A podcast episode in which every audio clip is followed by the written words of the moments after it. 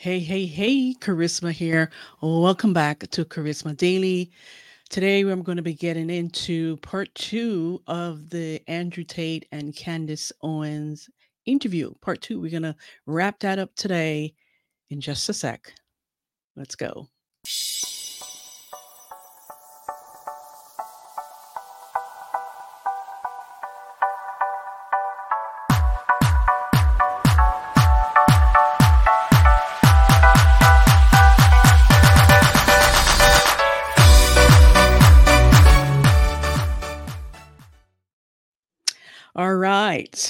Now, if you just in case you missed part one, part one, I did a day before yesterday. I had to skip because I had a death in the family. So today I'm resuming that, the interview, and uh, completing that today, the second part of it.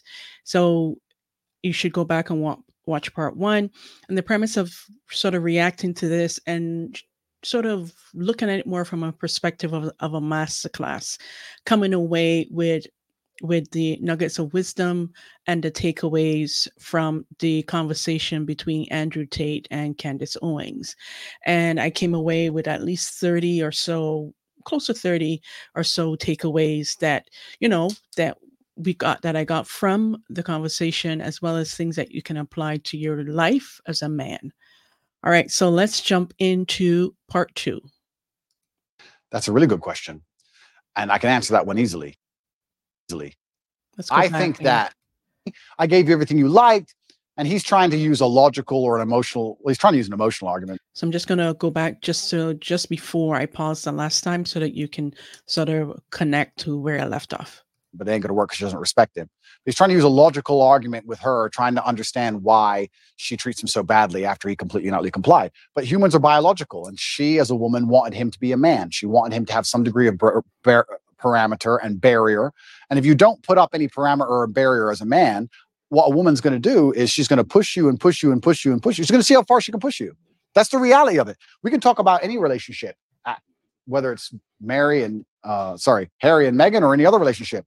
If you're a full grown man and you don't set parameters or set barriers, the woman's going to push you and push you and push you until she eventually finds one. And we can also we can look at that in a romantic relationship, but also people people in general, if you're going to give to a taker, they're going to take and take and take and take until you eventually say no. That's how humans work. So she was waiting for him on a biological level to stand up and be a man and say, listen, you've joined the royal family. You're right. You had to bow to the Queen of England. Correct. Because it's the royal family. Get over it. That's what that's all he had to do. He could have saved himself all this mess. He could have saved himself all the running away and looking like a fool and upcoming divorce and all this garbage if he would have just put his foot down. He never did.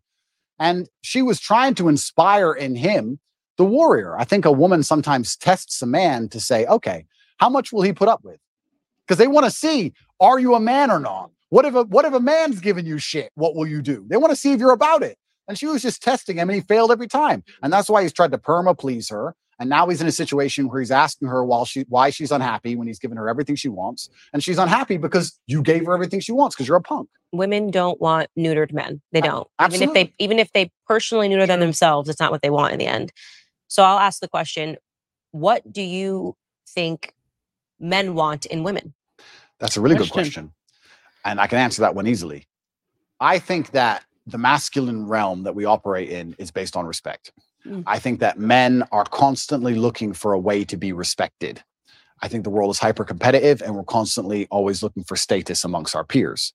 This is why you will see a man give up his basically entire life to do something which will only gain him respect, even in a very small sphere. There are CEOs who go to work every day and don't even see their family and give up their entire life and work 12 hour days just to feel like the man in that office. Feeling important in that one office, in that one skyscraper, is worth him giving up his life because he feels like he matters. And mm-hmm. if he mm-hmm. gets more respect in that office than he does at home or anywhere else, that's where he's going to want to be. Men function on that.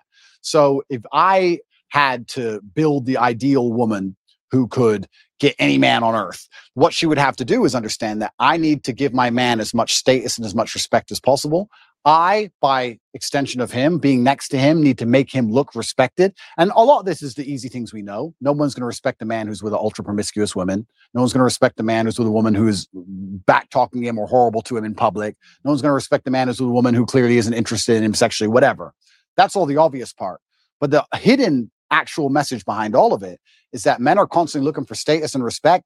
And a woman who makes her man feel respected, not only from her, but from his peers, mm-hmm. is the kind of woman a man's never going to want to lose. Right. So if I had a woman and I came home with all five of my friends and she came in the house and said, came in the room, who's hungry? Anyone want any food? It's not about food. I'm the G now. I'm the big boss. My woman wants to feed all of us. Of, of the guys there, most of their chicks won't we would never do that. That's respect. That's status for me. That elevates my status. So I think as a woman, if you truly, if you're watching this and you want to keep a man happy, you need to wake up and say, How can I improve the status of my man to his peers? How can I mm. make him look more important to the world? And as long as you take that basic mental frame, you can extrapolate that out to anything. Your man is not going to feel high status and important if you've had a whole bunch of sexual partners because mm-hmm. you're promiscuous. So obviously that's the down. That's that's true. Respect is key for a man, as as he's stating, and also purity and fidelity is top on their list. The research has shown that men value purity and fidelity as one of the top things that they look for in a partner, especially when they're, you know, men have their times where they want to sleep around with different women, but when they're coming to settle down with someone that they want to, you know, uh, ask to be a wife or a long term relationship, they fidelity and um, purity is top two things that are important to them. No, he's not going to feel high status and important if you belittle him in front of his friends or you argue with him in front of his friends. He's not going to feel high status and important if you disagree with him on small, minor issues about if he votes one way, just vote the same way. Like th- these small th- voting's not a small thing, but these things make the man look in charge. It increases his status, and that's what he's most interested in a woman. So that's what men are looking for. For the whole, that's the secret for the women who are out at home. They're going, men are hard to please. No, men are actually very simple to please. Make him feel important and make him look important. That's mm. it. Since when did we decide to stop upholding free speech as a basic right? Obviously, everyone should have the right to express themselves freely. Sadly, the big tech monopoly has instead opted for silencing tactics and censorship. To fight back against big tech's control of the internet, I use ExpressVPN. Ever wondered how free to access tech companies can make all of their money by tracking your searches, video history, and everything that you click on? By building a profile on you, and then they sell off all of your sensitive data. When you use ExpressVPN app on your computer or your phone, you anonymize much of your online presence by hiding your IP address. That makes your activity more difficult to trace and sell to advertisers. Protect your data today at expressvpn.com slash Candace. That's E-X-P-R-E-S-S-V-P-N dot com slash Candace to get three months free. Visit expressvpn.com slash Candace to learn more. So both of us come from families. My parents are divorced. Your parents were divorced. Yep. I think your parents maybe lasted a little longer than my parents. Not totally positive. What was your mother like? I don't think I've learned learned anything about her. Yeah. So I had a fantastic mom. She did what a mother was supposed to do. I guess I was raised in a hyper, I call it hyper traditional. The modern world will call it mask, we'll call it misogynistic household. My father was in charge. It was his household. My mother was in charge of feeding us and clothing us and sending us to school, and she did a fantastic job. I think that as a boy, as as a man, I always wanted to emulate my father. My father was a superhero. So my mm-hmm. father instilled a lot of the mindset that I have, but my mother did a lot of the basic things that kept me alive, if if that makes sense. Um, she was a fantastic mom and she's still alive today, and I love her very much. One of the first things I did when I got rich was retire her completely. So she is one of the people I take care of, and I'll take care of her for the rest of her life. And she did the absolute best she could. And uh, that's the reason we moved to England. They decided to get divorced, and England has a, more, a better social care system. We okay. had no, we had no money, so uh, we got moved to England and I grew up in Luton, which is the worst town in England, in an area called Marsh Farm, which is the worst area of the worst of the worst town. So it's like as bad as you can get, like the worst place you can possibly go. I think my school had a four percent pass rate or something ridiculously low. Wow. So I grew up in a really bad area. But my mother, yeah, she was fantastic, and she did the absolute best she could, and uh, she always loved my father to the end. But I think my father, in many ways, almost there's certainly been a lot of circumstances where he sacrificed his marriage to raise us in a very particular way because mm-hmm. he he my mother and father would argue most over the raising of me and Tristan because my dad was so hard on us mm. but he said look you boys are my legacy are more important than arguing with your mother so I think that's actually why they broke up because he was so hard on us mm.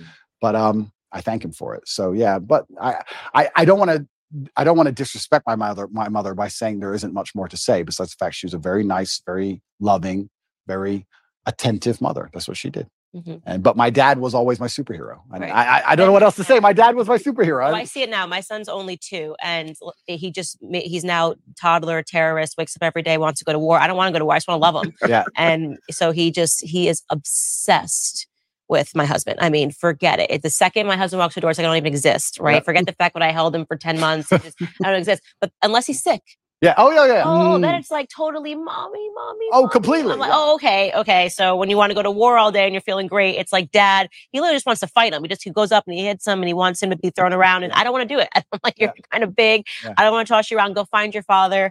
Um. So there actually is a natural proclivity that goes on there too, where like in the way he acts when a man walks through the door, any man, by the way, he he my son wants their attention. He you, you can see that he seeks their approval at the age of two. He wants to be. He'll cry in front of the girls. You know yeah. uh, well, it's me, it's my assistant. If it's girls, he's putting on. Then when the guys are there, he's much more. He instantly Great. stops the crying and stops the tears. So it's so interesting to watch that and examine that. Just a two year old. So well, that's biological, about, right? This is how yeah. we charge at the gunfire. This is how men charge at the gunfire because this is how men were created.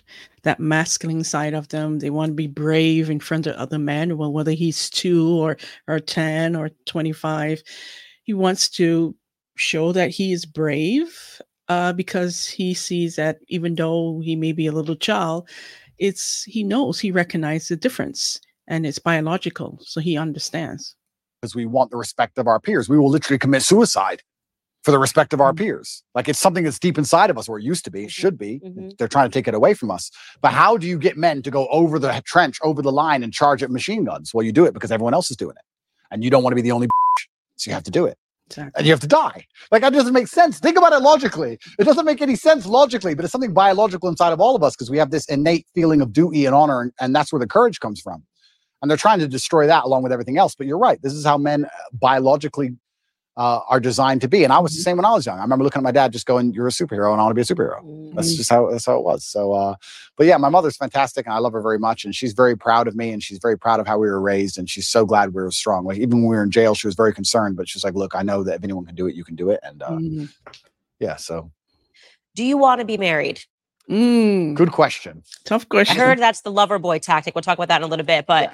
And that's an interesting question oh. because younger me Younger me would say no, absolutely not. And and the reason younger me would say no is because I've come up with all the arguments that there's no legal advantage really, and the woman can wreck you, and you can lose all of your things, etc. What's the point? I don't want the government involved in my life, all those kind of arguments. But as I get older, maybe I'm getting a bit softer. Maybe I do think sometimes you need to make a decision based purely on love and have the faith of of love and faith in your love enough to to say I don't care what the government's going to do about this because I truly believe in us and I think we're going to make it. So wow. would I get married? Perhaps some point, yes, in the future I might get married. Yeah, I, am not against marriage like I used to be. I used to be super against it, and I think that's because I grew up in a environment where everybody was divorced everyone. Mm. So it's like, well, what's the point in this? Oh wait, so I give her half my stuff, and then what? What? I don't. I didn't understand the whole point of it. But now I think if I met the right woman, perhaps yes. Yeah, marriage is, is good. Yeah, if it's if it's the convert convert me. Yeah, if, it, if it's the right person, if you marry the right person, and I'm saying this is someone who grew up with divorced parents. Um, well, they got they got divorced after I was out of the house, but it and this gets is speaks to your earlier point about it either impacts you one way or the other. You either yeah. want marriage because your parents are divorced, yeah. you don't want marriage. I desperately wanted marriage, and I think the ways in which we both have grown yeah um, and the confidence that it gives you. I think there is something about people are, how do you do what you do every day? Because you cannot impact. My life is so stable. The yeah. nucleus of our household is so stable. And to be able to raise kids and have them see that example of the perfect yin and the yang, yeah. there's something divine about it. There's something spiritual about it. It's why I won't accept you. I think you are actually a libertarian right now, and I won't accept you as a libertarian. I think you will not be one in a few years, if I had to make a prediction, I think you will lean towards conservatism because even in just the crack of you talking about mm. the attack on masculinity, because first you say, oh, well, if everyone wants to do what they want to do, if you guys all agree and you want to yeah. be yeah. homosexuals, fine. Yeah. But then we'll start to realize that that libertarianism, live and let live, is what welcomes in through the door. I'm, you know, very against every every ill that homosexuality has brought. Yep. And again, these are two, these are consenting people yep, that are doing what they want to do. This is true. But look, evil is evil, sin is sin, and we're yesterday talking about homosexual marriage. Today we're talking about transing. Well, it's children. such a slippery slope. This is the yeah. thing, right? You're completely right because the idea of live and let live was a fantastic one if it could actually operate without slippery slopes and descending into can- chaos and anarchy, and it can't. Mm-mm. So this is the difficult thing about it. You get called a bigot for saying this is my line. I don't agree with this, and you're going to be called bigoted and you're going to be attacked. But truthfully, it's just understanding that, like you're saying, it's a slippery slope. Yeah and uh, it's unfortunate. So what, what is the slope that we want then? Okay, then we should aspire towards heterosexual relationships. We Correct. should aspire towards marriage. We should, Correct. and this is this is the mold that I am selling all the time. Wouldn't have said this ten years ago. I was probably more libertarian when I first got into politics. And oh, what's the big deal if people want to do this to themselves? Yeah. And then I realized, no, there there is a reason. Yeah. Um, no, and you're completely right. And the reason I gave that example is because I'm currently in a legal jeopardy where, or a legal situation where people who have nothing to do with our, my life are trying to say that people were victims when they weren't, when everyone was consenting. And you're right. I agree with you there. I also think with the whole LGBT argument, it's interesting because I will be honest and say I do think there is a difference between G and T. I think they are different of course, things. Of course. I think they're massively different things. However, you're right. It's a shame it's such a slippery slope where you can't just say to people live and let live because it's going to be hijacked and Trojan horsed. And they're going to Trojan horse it and they're going to inject something in it that destroys the lives of every single person on the planet. Mm-hmm. And they're mm-hmm. going to try and do it. So you have to draw a hard line. You have to be a bigot. You have to never give an inch because if you give an inch, they take 10 miles. That's more than 10 miles. Look at, I mean, look where we're at. I mean,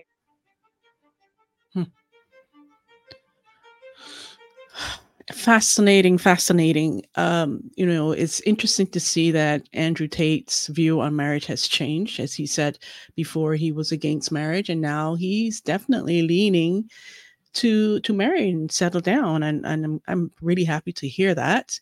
And also, you know, when we come from ho- a home where divorce was common, like myself, uh, the only marriage that I saw that actually lasted was my grandparents, and then they raised me. But my grand, my father's uh, marriage didn't last to my stepmom, and and then you know there's other relatives' marriages hasn't last. I have gone through divorce as well, and but when I was growing up, I always said, "Nah, I don't want to get married," because of I don't know. It just didn't seem like something you know, expiring, even though my grandparents were together, when you look around and you see the other relatives and they're going through divorce and how nasty that can be. And it was just never something um, that I really had a strong desire for until I got older. Till I got, you know, in my teenage years, I really wanted to. Um, but later, like around like 16, 17, I started really thinking about it and yeah, you do change your view on marriage, especially people who are against marriage. It can change, and vice versa. It can change either way. You you may want, you may grow up desiring to be married, and then you know for whatever reason you change. But I think marriage is a good thing when two people come together and have that deep bond and commitment to build a life together and become a family and to you know it's it's it's a totally different thing. Living together and being married are totally different things. It's definitely different. So yeah i'm i'm surprised and i'm really happy to hear his perspective has changed over time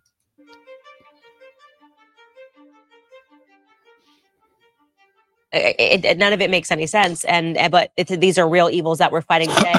And i think it's because we haven't put those firm lines in the sand and said no actually there is such a thing as right and wrong. Well this is the thing i love about and this is where religion comes in right? Because right. i used to be an atheist. Mm-hmm. Mm-hmm. and then you exactly what you just said about there's something divine about marriage and exactly like you said there's such a thing as sin. Everything you're talking about is religious. You're completely correct you eventually if you're going to wake up and be the kind of person who has hard parameters and said this is right this is wrong it's very difficult to do that without then turning and understanding that has to come from god. Who, who else is going to decide what is right and what is wrong? And people say oh they're all man-made religions. Well then why does it go against so many of the w- wills of man? Some of the sins that man want to go and do the religions are against. If we made a religion a religion wouldn't be against our own sins would it? Right. so it's it's it's interesting that this is almost proof for God in so many ways when you're going to wake up and realize that there is genuine evil in the world and there's genuine good in the world and there are two sides and two camps. And I do believe that the good is on the side of truth and I do believe that comes from God. And there's many different ways to God. I think there is one God and there's different religions and I don't want to argue the the differences to, between the religions because I think we have a lot more in common than we have uh, especially in the fight against evil than we have as differences. But yeah it's super interesting and you're right firm lines are absolutely not really required and and if we don't have them it's why societies ends up in the position it's in. With so many subjective lines and your truth my truth the truth or and you're and you're completely correct. It's not very often i sit with somebody who i feel like says something and i feel corrected but you're right. Live and let live is hijacked. Mm-hmm. it's hijacked and it's unfortunate that me as a person now especially and I, maybe this is a personal maybe this is more of a personal thing maybe this is more of a personality trait where I'm in the position I'm in, I'm saying what I believe is the truth, and I'm out here trying to help people, and I'm saying about the difficulties I went through my life so others don't have to go through them, just as you said. But if somebody doesn't want to listen to me, mm-hmm. I'm like, mm-hmm. okay, you don't want to listen to me. I don't care. You do what you want. But that live and let live mind frame can be hijacked because when I'm saying to people, okay, don't do what I want or don't do what I believe to be good, don't do what God believes to be good, do what you want, I don't care. And then they get in a large enough group and they end up attacking morality. And it redefines, yeah, normalcy, it redefines morality. And yeah. you know, I recently was sitting down having a conversation with a friend of mine, Brandon, and I when I first got into politics, I wasn't so staunchly against homosexual marriage. I didn't speak out on certain things, yeah. abortion.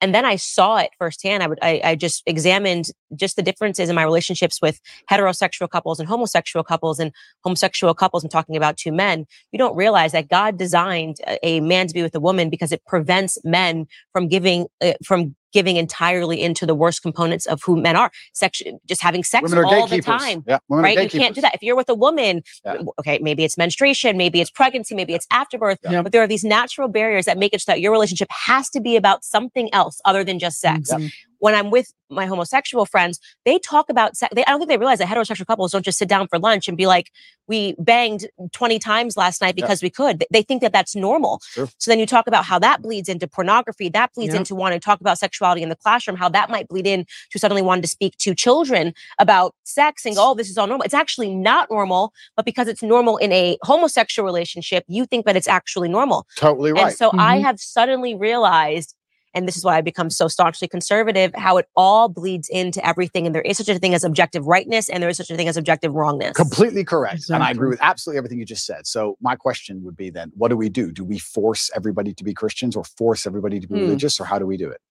Well, I think the first Good thing question. is having the courage to talk about it. And, and and nobody even talks about these topics anymore because they just go, oh, they've won. So we need to let this go. And and more and more you're seeing culturally people are afraid of being canceled. I mean, what I just said to you is grounds for a cancellation. How dare you question this? How dare you I even believe now after seeing the ways in which society has made children believe that they're all trans. I didn't I didn't I went to university, I went to high school, I didn't graduate with a single trans person. Now you want me to believe one in four children suffers from identity issues? Yeah. No, that's socialization. You place that on them. So is it such a far stretch to imagine that the same happened in the homosexual when homosexuality came to America and then we popularized it and we put Helen on, Ellen on TV and we gave Melissa Etheridge a platform and suddenly pride parades were happening everywhere.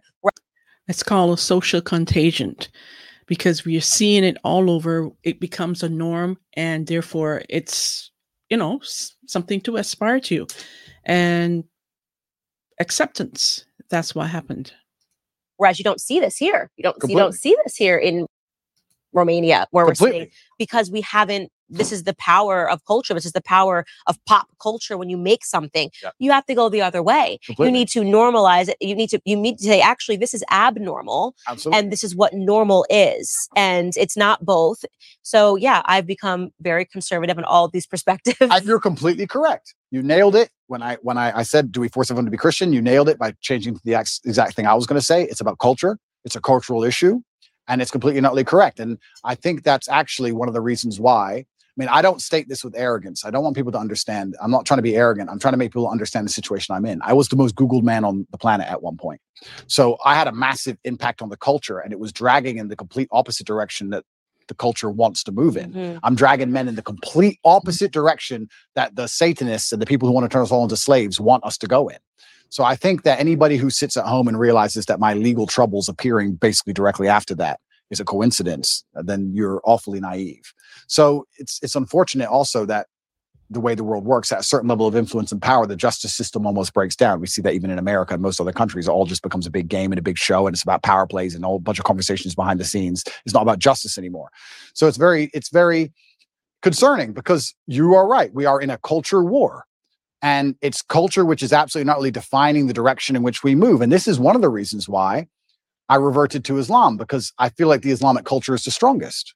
Hmm. You feel the culture. I was you wondering feel because it. you were Christian, and you know, I definitely do not know um, enough about the Islamic faith to sit here and debate you on it. Yeah. I'm never a person that will debate somebody on something that I'm not an expertise on. Yeah.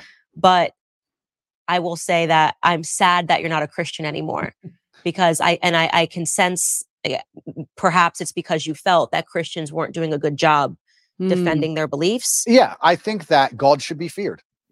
Mm-hmm. I believe that God should be feared. I fear God. Mm-hmm. It's one of the only things I fear. And I believe that also you see God to a degree, or you see religion how you see yourself. And I see myself as a person of strong principles and strong morals. And I like to think of myself as the kind of person nobody really wants to cross, not because I'm a psycho, but because I'm a man of capability and I'm smart and I'm strong and nobody wants to make an enemy of me. So I feel like I find an affinity to a belief system which has very similar outlooks. Mm-hmm. And there's a whole bunch of other things I can say from the Quran and Islamic texts, etc. But to keep it very vague and very broad for people who are not Islamic, I felt God when I was in an Islamic country. If mm. I went to an Islamic country, the problem. I the felt West, God. you don't feel any God. How is it a Christian country if Satanists are mocking Jesus on the streets? Yeah. I, uh, I, I, I, understand what you're saying. And I, I was trying to gather in my head what made him what pulled him away from Christianity. And I said it's probably the example if you're thinking that America is a Christian country and you're thinking that the United Kingdom is a Christian country. country. They're not they're not going Christianity is getting it wrong. Yeah. And the truth is that America is no longer a Christian country. We're being run by people that are satanic. Hollywood is satanic and right. Hollywood is running America. Right. So you're not wrong. But I think that right now America is facing a spiritual battle. And for the first time in a very long time, Christians are starting to stand up and speak about our principles. I hope so. And, and I could have used you as, I, I, I, know, yeah. but I, I, have seen in California, I've seen Christians and Muslims get side by side when they were complaining about the LGBT I did see that schools, which recently. is fantastic. And I know what you're saying, and that is true, but it's almost like when I go to an Islamic country, I feel God around. I you see it. You see it yeah. in the way the, the people are dressed. You see it in the mm-hmm. fact that everyone's in a family. You see it in the fact that there's a mosque on every corner.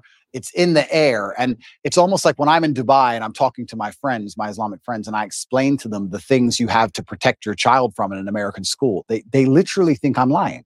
Hmm. They're like, no, surely. It's mind bending to them. about African countries that are Christian? Okay, so yeah, this is interesting. So yeah, they still are mind blown by the concept of what we're fighting in America. So America is unique. We shouldn't say that this is the, the right. blanket. You're right. They're right. There are Christian countries which still take Christian. And they're like, "What seriously. do you mean men can be women?" Like they think you're crazy. and we're in Romania, and Romania is a country which is Christian. very conservative and very Christian. Very Christian. And they don't buy into any of this garbage no, either. None of it. So this is absolutely not true. It's unfair to say all Christian countries are like America that. is an exception and not not in a good way. Yeah, I think like the whole West is unfortunately. The West, like, the West is. I, have said on my show the entire time. The West is falling. The fact that we're even yeah. having these debates is is not good. Exactly. The West is fallen, and unfortunately, Russia, yeah. Christian country. Yeah, absolutely, a very Christian country. So yeah, you're you are right, but I I felt an affinity to Islam. I felt God in the air, and it's it's difficult for me to explain any other way. Okay, that's fair enough. I, I won't push you any further on that. All right, let's get to your case that's happening today. So, and, and why conservatives are screaming about it in America, yep. and why they feel that Tucker didn't push you enough on this case. Push me. Okay, so first and foremost, one thing I want to clarify for people that are watching this is that there seems to be this understanding that you are being prosecuted or you're being indicted rather for human sex trafficking charges. I've read the indictment and I do want to make it clear the words human sex trafficking occur on the indictment, but then it very makes it very clear that what they're referring to is a kind of extended the term. It's not what we think about in America mm. when you think of a bunch of children being put into yeah. a truck and taken over the border against their will. They're basically saying that if you if you trick a woman into coming into a country by using the lover boy method, then they consider mm. that to be human sex trafficking. So the definition has definitely expanded over time. Well, it's also ridiculously misogynistic to believe that women can't make their own decisions on anything. So the whole thing about it is misogynistic. But yeah, you're correct. That's a very important distinction. Essentially, what they're saying is we have a show in America called 90 Day Fiance. Yeah. That is the lover boy method. Is women yep. that that go over to the U.S. Yep they're clearly coming for citizenship, but these women kind of get duped and they get they sponsor these people. Yep. This would be the same vein of what they're trying to describe. I've read it myself of what human sex trafficking can be, which is oh, it's a woman reach. fell for you, fell in love, moved over here overseas, but it's only because you were very convincing. Yeah. That is the definition given in the indictment of what they're referring to. Correct. So I I'll give a very quick rundown on the case. Everything from these old videos, old clips, my webcam company, things that happened 10 years ago have absolutely nothing to do with the Correct. case absolutely zero. Anything you see from before 2021 has nothing to do with the case. The okay. case against me is that from 2021, my brother and I, when we were already worth hundreds of millions of dollars and already successful and famous, created an organized criminal group. And our intention was to convince women to move to Romania to make TikTok videos so we mm. could steal the TikTok money and TikTok, and they mention OnlyFans. Correct. On the indictment page. And they say that you did this using the lover boy method. And it almost reads what's interesting to me why I was compelled by this case is just that because they tremendously changed it. When they were investigating you, we were told that there was a woman who went to the UN who escaped yep. the, your yep. grip and that, you know, she said, I've been held captive. Yep. And then after they investigated, they came up with what it sounded like regurgitated Andrew Tate videos. The lover boy method, which mm-hmm. is in one of your videos where, where you're talking about women. So it, it seems like during that time where they held you in the cell, perhaps the initial case that they fed to the media fell apart. Yeah, I believe what happened, and I have to be very careful what I say, but what I believe happened is in April of last year, Tristan and I had some visitors here from America who were only in the country for five days, mm. made some very strange demands financially. When they were rejected, they called the American embassy and said right. they had been kidnapped. Mm. Those two women we deem now to be professionals. One of them has accused seven men of kidnapping in her life. And she Wow. Seven men of kidnapping her. It's definitely a professional. Wow. She's also lawyered up instantly from a left wing NGO because she's currently being sued by us for mm. false charges. And she seemed to be very well supported and funded. So I don't know if she was sent as an agent. We're not entirely sure. So this is a very interesting beginning to all of this in April. The Romanian authorities arrested us for precisely two hours and threw it out and knew it was all garbage from the beginning. The case remained open. Nobody understood why the case remained open. My lawyer made repeated requests to close the case. They wouldn't mm. close the case and it remained open and absolutely not utterly dormant. When I was canceled, when I was deleted across all social media and canceled and lost my bank accounts, my Uber account, my Stripe account, my Gmail, absolutely everything. It literally within the same week, the case was picked back up, which was very strange. I was hmm. followed. They tried to find evidence of any kind of crime at all. They couldn't find any crimes whatsoever. They then raided my house for a second time with the intent of getting my electronics, which they got. They went through all of my electronics and they could find nothing of actual criminal intent. What they did find is my brother and I and our personal assistant, because at the time, if anyone who knows the internet or has been around for a while will remember, my face was all over TikTok. You could not get rid of my face on TikTok me and my brother were explaining our strategy for how we got so big on TikTok to some friends of ours. They then said that we were forcing them to do the TikToks for our money, for our brand. They made this huge reach and said it's human trafficking because we're forcing women to make TikTok videos. Yeah. So that's the part that mm. registered to me as strange. It started as a kid. We were told it was kidnapping, which mm-hmm. is quite, it's very serious yeah. that somebody fled to the US embassy.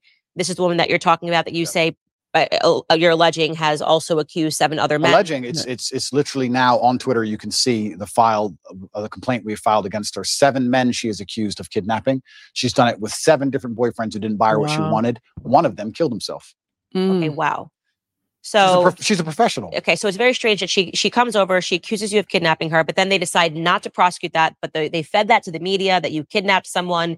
She fled to the U.S. embassy. Yep. Then all of a sudden, we learn that they're investigating you, and the charges then go from kidnapping to well, actually, what he was doing is a lover boy method, which we're saying is human sex trafficking, yep. and that these women didn't know what he what they were getting into they thought that he was going to marry them yeah. And actually, what he wanted them to do was just to make TikTok and OnlyFans videos. Yeah. So the lover boy method, traditionally, the way it would traditionally work, the reason it was criminalized and added to the criminal code is that I would be a Romanian man and I would meet a Romanian girl. Mm. We would get married. Marriage is part of it. I'm not married to anybody. We get married. We move to a richer country. You go from a poor country to a rich country, let's say mm-hmm. America. Mm-hmm. You put the girl into sexual work, let's say prostitution, and then I'll keep all the money and mm. I'll I'll control her or coerce her by pretending to love her. That's what they're mm. saying. That's how it traditionally works. Mm-hmm. They've accused me of using the lover boy method because basically I was a nice person. I was nice. That's the thing that so uh, mm. most people don't understand about the law. It's so ridiculously subjective. If they want to weaponize it and use it to attack you, that's exactly what they'll do. They can accuse any man of using the lover boy method if you send nice messages on a text message. If you're like, "Hey, baby, oh. how are you?" So did you hey, did you, you promise, nice. did you promise to marry these women? No, I didn't promise to marry anybody. What I had was girls the two girls who were in the criminal file asked me how to be famous on TikTok. I told them how to be famous on TikTok and I spoke to them nicely the entire time. These two women have come out and made videos repeatedly saying we're not victims of anything. I don't know if you've seen them. No. Okay. So you're so just to back this up. The victims. The victims in the indictment. Correct. Have made videos Correct. saying we're not victims. Correct. I did not know that. It's there. It's all over Twitter. In fact, yeah. on my I think it's my pinned tweet, you can see the criminal case against Andrew Tate. The two victims who the DIICOT are accusing me of using Loverboy method on have made videos saying he just told us how to do social media. We're not victims. Mm-hmm. I've never seen any of them being aggressive or rude. They've always respected uh, respected people. Ai fost amenințată? Nu, nu, n-am fost niciodată. Dacă eram amenințată, automat nu mai eram idiotă să stau în casa asta. Suntem prieteni buni de doi ani de zile, cam așa, poți să mă treci pe mine ca și victimă, dacă eu n-am spus că sunt o victimă. They gave this statement to the police. The police ignored it and said they're brainwashed. So they ignore it. So now we have a criminal case where we have girls who are saying they're not victims of anything. Me telling girls how to make money on TikTok, or not even how to make money, because no one makes money on TikTok, telling them how to get famous on TikTok and them saying that I forced them for money, which doesn't exist. There's no money in the criminal file. There's no transactions. There's no financials, nothing. The girls themselves have given statements in my defense. They're being thrown away so they can mm. continue with this case saying that I've brainwashed the women. So now we have, imagine in court, my brother and I and the two victims all on the same side mm. saying nobody's done anything wrong. We're all friends. We were talking about TikTok accounts. And then you have the state with no witnesses on its own saying you're victims and you're bad and you're going to jail. So mm. it seems like what they're doing then is this is where the content from 10 years ago is coming into play, where they're yeah, saying, well, conflate. look, to even, yeah, they're conflating this now. So even though this these charges are from, and I read the indictment again, 2021, yeah we are look at what he said 10 years ago which somehow confirms what we're saying we don't have to listen to these women. On august 22nd brics nations that's brazil russia india china and south africa are expected to announce the launch of a new international super currency fully backed by gold or other commodities. This is part of their long-term plan to supplant the us and the dollar as cornerstones of the global financial system you can protect your IRA or 401k from fallout from this landmark announcement by diversifying with gold from Birch Gold. Historically, gold has been a safe haven in times of high uncertainty, which is right now. When currencies fail, gold is a safe haven. How much more time does dollar have? We don't know. Protect your savings with gold. Birch Gold has an A plus rating with the Better Business Bureau, plus thousands of happy customers. So text Candace to 989898 and get your free info kit on gold. If a central bank digital currency becomes a reality, it will be nice to have some gold to depend on. Again, text Candace to 989898. So I do want you to contextualize this video that has been circulating on the internet of you talking about the lover boy method. So we'll take a, a look at that right now. Sure. You cannot get a girl to work for you having fun. So the recruitment process is the same as the PhD course. You message them on Instagram. The PhD course is my recruitment system. I don't mention webcam until after I've had sex with the girl. If you're on dates and you're trying to mention it and shit, it just doesn't work. It puts them off. I'd never do that. That's disgusting. I'm not a whore. Uh, it's just not gonna work. You continue as normal, no mention of webcam. You f- the girl. After you f- the girl, you do the PhD test.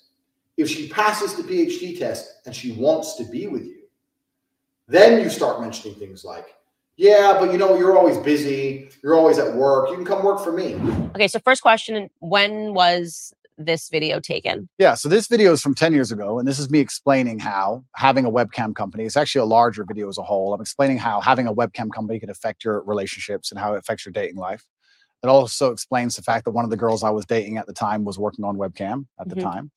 And it's explaining my general overall explains my life and how things are affected owning a pornography company because obviously a lot of women will be put off by that. Mhm. It doesn't explain it doesn't say I'd be very careful how I answer this question because I'm currently under an investigation, right? Mhm. So I'd be very careful how I answer it. People are trying to chop it up and say that it says I am using uh, the lover boy method to somehow convince women to do things they didn't want to do. This is obviously not the case, and none of this is in the case file for a reason because it doesn't exist, and none of these women are upset. But this is simply me explaining. It's actually a dating course I made a long time ago, and I'm a little bit embarrassed about it, to be honest with you, Mm. because it was 10 years ago, and I was talking about women and dating and things in a way that I wouldn't talk about them anymore. Right. Mm. So yeah, And- you look very young in the video. I'm super young and I'm talking about, hey, when you sleep with this girl or you meet that girl or you meet this girl on Instagram and I Mm. have a webcam company. I don't tell them I have a webcam company. And I just think all that's kind of crass and it's below me. Yeah. And I don't really like talking about it. And it's amazing how things change as you mature and you get Yeah. older. But once again, I was a much younger man. I think if you were to take any 24 year old and look at the stuff he puts on the internet, some Yes, of it's going to be stupid. different. And I think if you look at anybody who made things 10 years ago, some of it's going to be stupid. It's absolutely not really not criminal in any regard. There's Right. nothing criminal about it. It has no bearing or any interest in the current case. But yeah, I was talking about how I talk, I don't mention I have a webcam business. The basic premise of the video was me explaining that I don't mention I have a webcam business ever and I'm Mr. Rich and I have this nice car and I go on dates with girls. And sometimes when I say I have a webcam business, some of them want money and they want to work for me. That's the basic premise of it. Right. I, I'm glad to hear that you're not proud of the video. And I think that that's one of Mhm. those things where I Yeah. say that people don't allow you to grow up from things that you've done or said in the past. And this is obviously when you were operating a webcam business. You're talking about and, and, and that's the whole thing about the human experience. We're supposed to grow, right? And we're supposed to make mistakes and we're supposed to learn from them and we're supposed to uh, evolve as people. And I'm certainly not proud of the video. When I say I'm not sorry for what I've done, I don't mean it in a I would do the same things again. I don't mean it Mm. that way. I mean that at the time I was a lot less knowledgeable and I was younger and I made some mistakes. And just like I'm sure Jay Z would never crack sell crack again, right. exactly the same reason I would never make a stupid video saying something so stupid again. I also could have never predicted the fact that I was going to become one of the most famous people on the planet. Right. I didn't see that coming. And if I did, I would have been a Mm. lot more careful with what I said and how I said it. And I do think that it's part of every person's journey to make some mistakes and learn from them and grow from Yeah. them. And I kind of find it interesting that if I was a reformed drug addict, there'd be no problem. If I was a Mm. reformed murderer, there'd be no problem. If I was a mafia boss and I'd sit here and I'd killed three people and we were doing an interview and I was like, yeah, I used to kill people. I've done my time. I'm out of jail now. That I get less flack than if I made a video talking about dating when I used to have a business that did webcam than I currently Right. get, you know? So all I can do is understand that I was a younger man. I did the best I could at the time. And uh, I was trying my very best to survive in a very harsh world. And I, I, I understand now that a lot of the way I said things, I certainly shouldn't have said them that way, but none of it is criminal. Right. And it again has no bearing on your case today. But I want There's to literally no acknowledge it bearing. And because it's that video conflation. Is It's- being yeah. circulated without like people think that video was shot last week. Correct. And that's Mm. what's so good because it's good to mention that because people are trying to conflate them. Because in the current case against me, there's no case. Mhm. Everybody understands there's no case. We're now in a situation where if the legal system's completely fair, then the case is over. So what they're trying to do is they're going to conflate with old videos of mine Mhm. and they're going to try and muddy the waters and gaslight. Yeah. And I will say that I am unhappy those videos exist. And I will say I wish I never made them. But I won't say that I'm sorry because at the time I did the best I knew how to do. And I think I think that's important I, for the young kids that are following you, especially the young men, to know. Like I say, I always hope that they. I talk about the mistakes that I made, and I, I probably wouldn't even categorize them as mistakes. It's just things that I did. Yeah. And I, if I could go back, of course, I wouldn't do it. Hindsight's twenty twenty. Yeah. But it's important for them to hear that. You know, I'm not proud of that. Obviously, I'm not proud of completely it. and and that's why i never push them to the world and that's why i never you know propagate them in any way unfortunately there's a weaponized attack against me where they still exist Mm. and that's why i do so be- so good to talk against them i think that if you have a if you want to tell kids not to do drugs you usually have a reformed drug addict to stand up and say don't do drugs. I was a drug addict. It was a Yeah. mistake. And i think that gives you a degree of credibility. So for me and to and and they can relate to the individual because they've done the drugs now they're reformed. Now they can really teach from a place of um integrity and credibility. Sit here and say be a lot more careful one with the way you say things on the internet Yeah. especially. Two Be a lot more careful with your interactions with women as a whole, especially in Mhm. light of the Me Too movement and all these other things. Be very respectful. This video, this is a small clip. If you watch the video in, in its entirety, I actually talk about ex- extensively about how you don't want to get make a woman feel pressured. You don't want to pick up a rape charge for no reason. If she feels upset or sad, make sure you get her a taxi home. I talk about all these things in the same video. So this is still the worst part of a very long form Mm. video taken out of context. However, I just think there's a lot of lessons to be learned from it. And yeah, if I have to be slightly embarrassed and a little bit taken aback by them so I can teach people the lessons, and I'm going to teach people the lessons. And the basic premise is I was explaining how I have a webcam company and how it affects my romantic life. And that was how it was all encompassing and went together. And I think when I made the video, I got like 28 views. Yeah. And now it's being circulated. Hmm. And now it's being circulated, and I'm being told I'm the worst person in the world by people who pretended they've never done anything wrong for the last 10 years. And also, there has to be a degree of time. I like to think there's a statute of limitations. Like, how long are you going to hold They will for the rest of your career. I'm- I'm, sure they will. And it's fine. And that's fine. Mhm. But I mean, it's just like, okay, 10 years ago, 10 years, a decade. Yeah, they're going to keep making you answer for it Yeah. in every capacity. I've, I've seen that. In, eh, God forbid you misspeak, you miss a word while you're saying something, they will circulate it over and over again. That's just the yeah. world of social media. For me, what I feel is I don't feel guilty about them, but I do feel embarrassed because I don't feel like the way I spoke about women or the way I spoke about romantic relationships is my current view on romantic relationships. I think I've certainly matured. I was a young, brash, arrogant guy. This is what happens when you have a young kickboxer who's beating everyone up, making a bunch of money from the streets. I was a young, brash, arrogant guy, and I spoke in a way I perhaps shouldn't have spoke. And I'm sure if Jay Z makes a song today, he won't speak about women and crack and drugs the way he used to speak about women and crack and drugs. It's Mhm. just the reality of life. And you have to grow and you have to take the embarrassment which comes from growing. So I will certainly sit here and make sure I think the whole world understands that that's not my message. That's not what I'm teaching young boys today. The young boys who are following me today have no interest in these videos and don't watch these videos unless they're pushed by haters. And I think that overall, I'm a net positive for the world. I, I think that men being so disenfranchised is. I want to say something quickly about the British school system. The English school system has attacked me, and now they're trying to put me. They've spent billions of dollars trying to remove me from schools because young boys were running around saying, "What color is your Bugatti?" and repeat, repeating my sayings. Mhm. I don't think I can really truly be held responsible for the fact that young boys repeat a saying, especially one that's not particularly aggressive. I think that shows that the young boys are looking for a hero and someone to look up to, and I feel like I'm filling a gap. Mhm. And that's why I understand it's so important. I say very good things and teach very good things. And I don't think I would have learned so much good if I hadn't been involved to a degree with the dark and the bad. I don't think there is light without dark. exactly. A lot of my lessons and a lot of the messages I give to the world come from the fact that I grew up in one of the worst areas of the Western world, surrounded by drug dealers, surrounded by real pimps doing real mm. bad things, surrounded by broken homes. I learned all these lessons. And if I had never had those experiences and never grew up in that scenario, how could I be a person who's now teaching young men, disenfranchised young men, the realities of the world? How you need the contrast you need the polarity in order to to make an impact and he's he's absolutely correct i believe that you know when he was younger yeah he was crass and he said a lot of things that he sh- i mean yeah i mean can you find any young man who who may not who doesn't say crass things or into things that they shouldn't be into but then as they mature they leave those things behind so i really i really believe what he's saying here How could I? We talked earlier about having a sheltered life. A sheltered life doesn't allow you to be the kind of man who can teach. So, Mhm. yeah, I spoke in a way I shouldn't have spoke. Yeah, I regret the video completely. Have I ever hurt anybody? No. Has any of the girls in the, who are being mentioned in that video come forward with anything other than defense of me? No. Nobody was actually hurt. It was just very brash, very arrogant, very bad delivery, which I regret. I'm gonna tell you something right now. If uh, love with you as a human being, if I had to watch clips of me 10 year, 10, 11 years ago, I would be so I would be red. Even the black girl go red. I couldn't. I couldn't even look. I wouldn't even want my husband to see it. So I feel your embarrassment. Well, this and, and this is that's why I, a part of me when I was when they were regurgitating these clips, I was like, "This is so unfair. It- It's so unfair and- to yeah. to say I'm upset." And by and large, the stuff that you're saying to young men, even if there are certain things I don't agree with, although I found it interesting that you said that peacocking is natural with men because I think you're right. Now that you Yeah. say it, I'm just a woman and I don't understand it. Yeah. Um, but by and large, the stuff that you're saying today is not that. And so I just I think it's really you, you got to be really careful if you're convicting somebody on who they were a Com- decade ago. Completely. And it's reformed drug addicts that will tell you not to do drugs, and it's reformed Alcoholics that will tell you tell not, to drink drink. alcohol. Yeah. And and I lived a life. I'm not going to sit here and try and. I think part of the reason, actually, and it is part of my image. You know, Top G is the name for any of the adults who are watching it. Top G is what they call me, my nickname. But part of it is the fact that I grew up in a bad area. You know, I, I can fight. I have this money.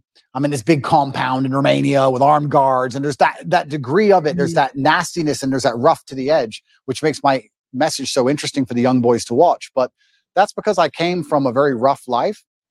And yeah, all I can do is apologize for the delivery, but I will not apologize for trying to do the best I could at the time in the scenario I was in. growing up. Completely. And I think that that's one of the things that sucks about being a public figure is every single moment that people are looking at it under a microscope. And Yep. I always say I want to give people permission. I always say I took the most liberal route to conservatism that there ever was. Yep. And so I'm just not so quick to judge people.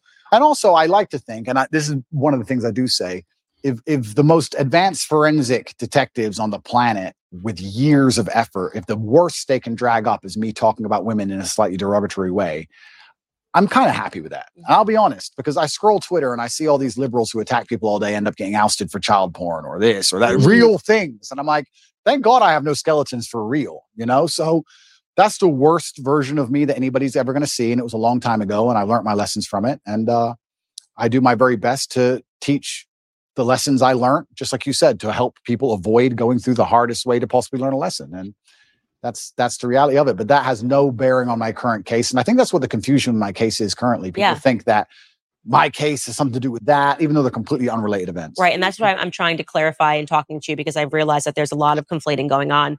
Um, and a lot of it is because America, I, I feel, is just now being sort of introduced to you, whereas in the UK, you've been around for a while.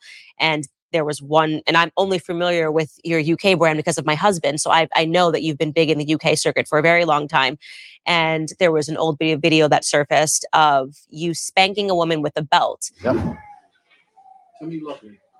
Say it like you mean it. You say it like you mean it. You message one other guy ever again, whether we're together or not. Again, you understand me? this obviously Mm. has made it through the UK media for years and I know I know what that is based on my understanding of what happened with Big Brother when you were on Big Brother but Americans are just seeing this video Yeah. in a long montage of awful Andrew Tate videos so I Mhm. want you to explain to them Yeah. It- what that was Sure. and again this is another example of when the woman has already spoken out and clarified Yeah. That this was not her being abused but Right. Absolutely. Role Yeah. The woman's already come forward instantly after the video. She came forward and made a video and said, Look, this is between me and Andrew, and it's he never hurt me, and I love him very much. And this is something that personal that happened in the bedroom. Hello everyone. Um, I just wanted to say something about the video that's been released recently about me and my ex-boyfriend Andrew Tate. Andrew is my still great friend. What you guys saw on the video is just what we used to do. It was just pure game. He's a great guy. He would never hurt anyone unless he's fighting. and um, I just wanted to let you know that this is a huge misunderstanding because I heard he got kicked out from the house because of it, which I found Wow. very unfair. It's because it was just pure game. It's just what we used to do. And it's actually interesting because when I got arrested, even recently, even though me and her are lo- no longer together, she was also doing videos in my defense. She made a very recent video a few months ago saying, once again, very nice things about me. He is not a human trafficker. He would Hmm, never rape anybody, and he would certainly never ever human traffic anyone either, including his brother. They would never do such thing. I am just so shocked, and I'm so fed up with all of these lies. And you're right about public life, having your dirty laundry or your life thrown out there to the world. It is kind of interesting. And it's interesting how fast people throw stones because I know how clean my life is compared to most people's lives. And I Mm. know that just from conversations I've had at dinner tables. I know from just dinner table conversations. You talked earlier about dinner table conversation people have in couples, etc. I've been sitting around in very private rooms with very rich people, and I've been in very important places and also some very low places. And I've heard people talk, and I'm like, if your life was on display like my life was on display, it'd be a real circus. I mean, imagine you could be the son of a president. Imagine if their life was on display and you could find out some really interesting things. Wow. So, me personally, yeah, these things are the same old regurgitated things from 10 years ago that have been previously explained. that but was also I was going to say can you date that video when that video that 20, 20 it, I must have been, how old was I? 2015, maybe 2014, okay a long time ago. right And I think the best defense for all of these things, personally, I don't think that anybody should take my word for it. I think the best defense for all of these things are the voices of the woman directly involved. right we say believe all women, right? That's Mm. what we say, isn't it? Okay, well, you Only don't when have to listen to a word. I say or believe a word I say. Believe all women, but when it's actually going to come to your defense as a man, then they don't want you to believe all women. Hmm, interesting how the double standards are and the hypocrisy. If you think I've done something wrong to a woman and the woman stands up and goes, No, I love him, that's garbage, then that should be the end of the issue, I believe. Mhm. Maybe I'm getting libertarian again. But um No, I I mean, I, I very much agree with it. And this kind of gets into, um, ah, gosh, what is the name of the guy in Hollywood that he just went under Me Too and, uh, hammer something. yeah, Armie Hammer, Yeah. Mm. right? And this is another person I defended on my show. He was in consensual relationships. They BDSM was his thing. He was very clear about it was his thing. The girls were okay with it. Maybe, maybe because he was a Hollywood star, but he never lied. He never coerced. He never confused. And then suddenly one of these women decides to speak out against him. Now they've just cleared him of all charges. And I, I sort of have the perspective that if they were doing this in a consensual relationship, Mhm. respective, irrespective of how I might examine it and say, I would never do this Yep. in a consensual relationship, you can't then turn him into a rapist. Exactly. Well, this is the thing. I don't think many people understand, especially the men who are vilifying me and attacking me and anyone who's upset by me, understand that first they come for me and then they're going to come for you. They come for any man Yep. that they don't like. And the way they do it is this is the weapon. They sit and go, Mhm. okay, let's take some kind of sexual crime because it's heinous and it damages their name. And then because it's subjective, right? You say rape, you're right. Rape traditionally was grab a woman off the street and hurt her. Well, he didn't do that, but he did have a consensual relationship for years. And then Mm. now his girlfriend can be convinced to turn on him for a paycheck because the, the media will hype her up, make her famous, and pay her a wage. Now he's a rapist. Or even by cra- more crazy extension, let's look at the Loverboy method. We have a man here who has spoken to a woman in a very nice, polite, kind way, has never even had a BDSM relationship with her, hasn't hurt her, hasn't hit her, only spoke to her nicely. She is saying he is nice. Mhm. She is saying he did nothing. Okay, she's brainwashed and he used Loverboy. You can't even be nice anymore. Mm. You can't even be, if the government want to put you in jail for sexual crime, you can be a man with a woman, speak to her with absolute respect. She can love you with all her heart and say he has never hurt me, and you are still a criminal. Right. Damn. Right. Think, of- think of the think of the mind bending. It's crazy. As a man, you're not safe. You're not safe. If they want to get you, they're going to get you, and they're going to use this avenue because this is the most heinous possible crime you can be accused of. The process itself is the punishment. Let's look at what happened to me. All those months of investigation. During all those months of investigation, there are pages and pages of files. Everything I did, everywhere I went, they were looking for me to break a law. I don't break laws. If I had even sped in a car, if I had littered, if I had done anything, it would all be in the case file. So they're, they're spying on my entire life trying to find a crime. They can't find one. Then they go through my entire personal life, which is now all over the internet, leak it all over the internet. So you go through the embarrassment. Mm. Then they seize all your money, $15 million are taken of my money. Then I went to jail for three months. Now I'm on house arrest. By the time I'm found innocent, I've been punished. The whole the process is the punishment. The process is the embarrassment. The process is teaching you a lesson. So it's not even about innocent and guilty. I don't think most people at home understand that if they want to hurt you, if you get to a level of influence where powerful people go, you we have to damage this guy's name, we're going to accuse him of sexual crime. It doesn't matter if you can prove yourself innocent three years from the point they accuse you Matter. because you've already been wrecked. The damage is already done. Men, you are not safe. And I hope you get this lesson. You are not safe. That's the entire goal of it, right? So now we're living here. I'm sitting here as a person who's accused of a crime. The victims are on my side. There's no one against me but the state. I've done nothing wrong.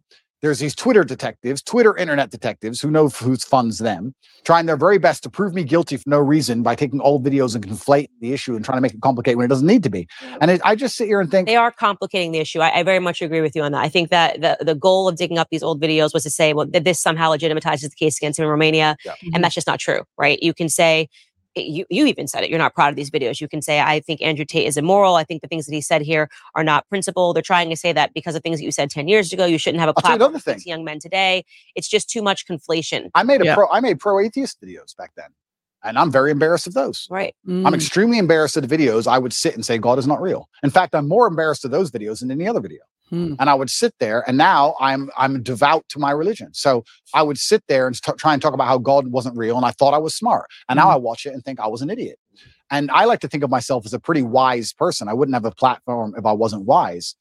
And I'm 36 years old, but at 25, I was a dummy.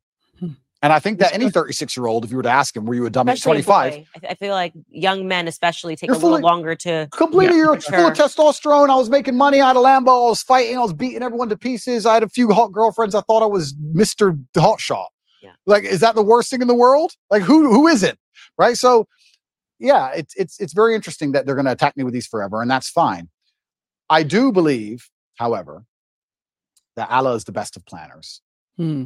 And I am in many ways, I wouldn't say happy, but I feel like this whole criminal investigation is going to be a fantastic end to all of this once I'm found innocent. Right. Hmm. I believe. And I do believe I'll be found innocent. I've seen all of the case against me and there is no case. And it's very difficult to put somebody in jail when there's nobody saying he did anything wrong. For people at home who are confused about my criminal case, just so they understand, I'll explain it one more time. Two girls in April who visited Romania for five days, wanted money for shopping, didn't get it, accused us of kidnapping them. These are girls who have accused seven other men of kidnapping slash human trafficking. Romanian authorities turn up and within an hour said they weren't kidnapped. This is stupid and threw it away. Then they picked up this case for some reason, by some recommendation later on down the line, come up with this whole lover boy garbage. The two girls, there's four girls in the case. Two of the girls who were accused of who I've supposedly lover boyed are on my side. We have the two initial girls who said that they were kidnapped, who are on CCTV walking in and out the house as much as they want, and she's hmm. accused seven other men of kidnapping. That's the case against me. So I have enough faith in justice that it's all going to be Mhm. put away pretty quickly. But um, yeah, I wish those old videos didn't exist. But much more than those, I'm far more embarrassed about old videos I made that were anti-God. I feel genuinely bad about those, much worse than that. So Mm. it's just, But that's I'm not what you're selling to kids today. absolutely not. I'm doing the absolute opposite. Right. I'm trying to push children towards religion. I'm trying to push kids towards God. And it's amazing that I, it's amazing that I'm being attacked with these videos and I'm embarrassed by them. That's fine. But I'm glad my atheistic videos didn't appear. I'd be far more embarrassed. I'd feel genuinely shameful to watch those. But Mhm. you know, we're human and we make mistakes, and all, all we can do is grow, like you said. Yeah. Um, trust me, I went through the conservative wringer too. Uh, the suddenly What did they hit you with? All sorts of things. I mean, they hit me with an old anti-bullying company that I was trying to put together based on something that I lived through when I was in high school, and they tried to say essentially that I was trying to dox people. I still have to answer for a splash page for an anti-bullying company that I tried to create with the most goodness in my heart. And they still throw it at me. She's a fraud. This is not what she actually thinks. I mean, I have to answer uh, the conspiracy. Some things are even cr- crazy. That George is some George's father is somehow related to the Rothschild, and I, I mean, it, it gets crazy. And and the bigger that you, the bigger your Well, platform becomes, the, the more, more they hate. dig into your history, and they'll dig into ex boyfriends. I mean, it, it never goes away. But I. I'm hardened to the process. I am who I am. I'm proud. I actually am proud of a lot of the things that I lived through, a lot of the mistakes that I've made because it made me who I am today. Exactly. It's interesting you say hardened to the process because I think I am too. Because when I watch old content of mine or things I wish I didn't do or say, I will feel guilty or I'll feel shameful or I'll feel embarrassment because of me. I don't care what people think. Mhm. I don't care if, if some conservative wants to watch a video and make a video. I don't. I don't care. It's about me and my own personal morals and my own personal morality and how it's evolved and how I feel about things I've done. It's all about me. It's internalized. I don't care what these people say externally because I know that nobody is perfect. And I also stick by this. And I've said it many times, but I know it absolutely not lived to be true. Anybody who is attacking me, if they'd been under the level of forensic assault I've been under, would have far worse things out there in the public. Right. sure. Right. And I know that there, one of the charges against you is that you're materialistic. You're describing that as peacocking. And it's funny when I see you with Lamborghinis or whatever, I don't know anything about cars, whatever the cars are. I always think of I'm friends with a lot of UFC fighters. Yep. And um, one of the ones that I have great respect for is Colby Covington. Yeah, yeah.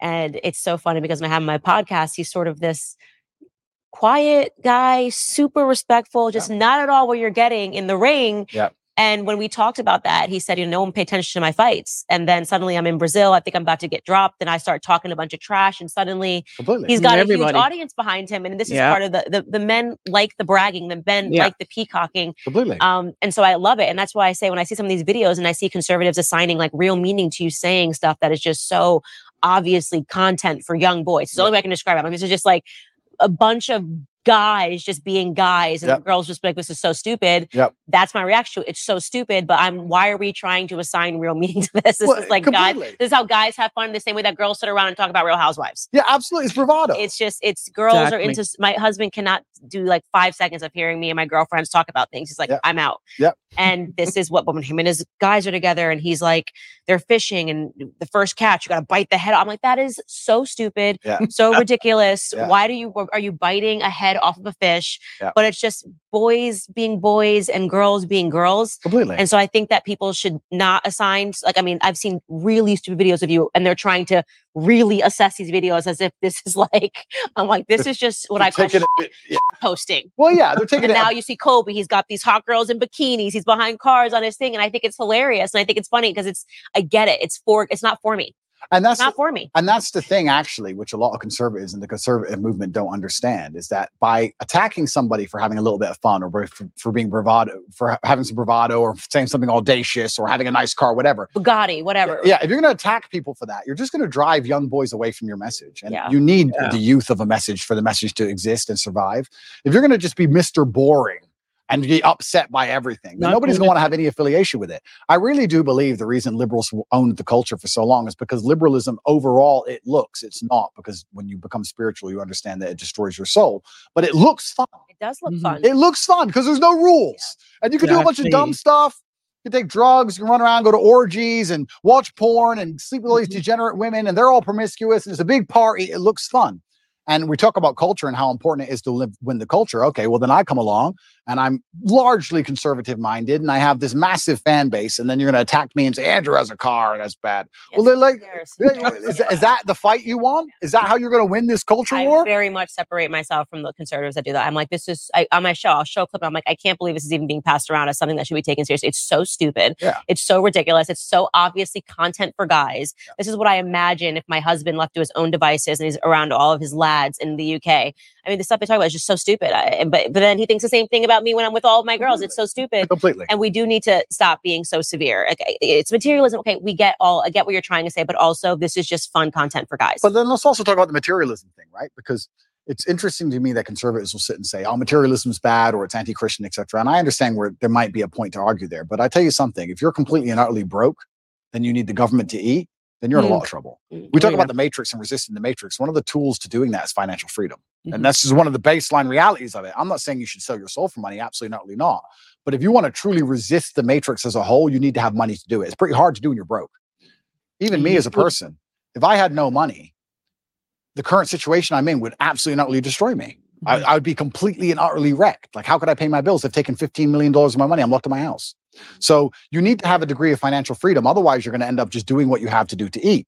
You look at these people in England. There was a video that recently was on Twitter. I felt really sad when I saw it. It was a workman taking down the British flag and putting up the pride flag. Yeah, and I someone shouted at him, "Hey, bro, you're moving. You're removing the wrong flag." And he goes, "I know, mate. I know."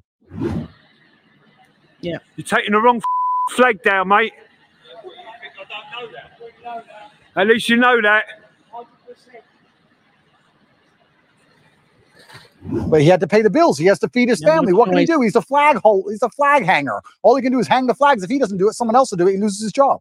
So if you're completely and utterly reliant on a wage or you have no money, well, now you have a new tool of enslavement. COVID was all based around that. Ah, I just got to go to work. Ah, just get the injection. Ah, I got to wear the mask. I got to fly. I got to work. Got to work. Got to work. It, it takes a lot of money to sit down and say, no, I'm too principled. That takes money to do. Mhm. So it's also interesting that conservatives want to attack materialism. Okay, perhaps I didn't have to buy a fancy car. You can get upset about that if you like. but if you're not financially free, it's also pretty difficult to stand up and tell the truth. Yeah. Even if you make a lot of money, if you're reliant on, let's say, a sports team for a contract, even if you make a lot of money, if you don't have enough saved, you can't tell the truth. yeah. Even if you're rich, they're all still because you you have to come under and be censored by the organization that you are playing for they control what you say you can't you can't say certain things because you know they can pull your contract or they can bench you and all kind of ridiculousness it's true applying and bending because they have a contract they're adhering Mm-hmm. to.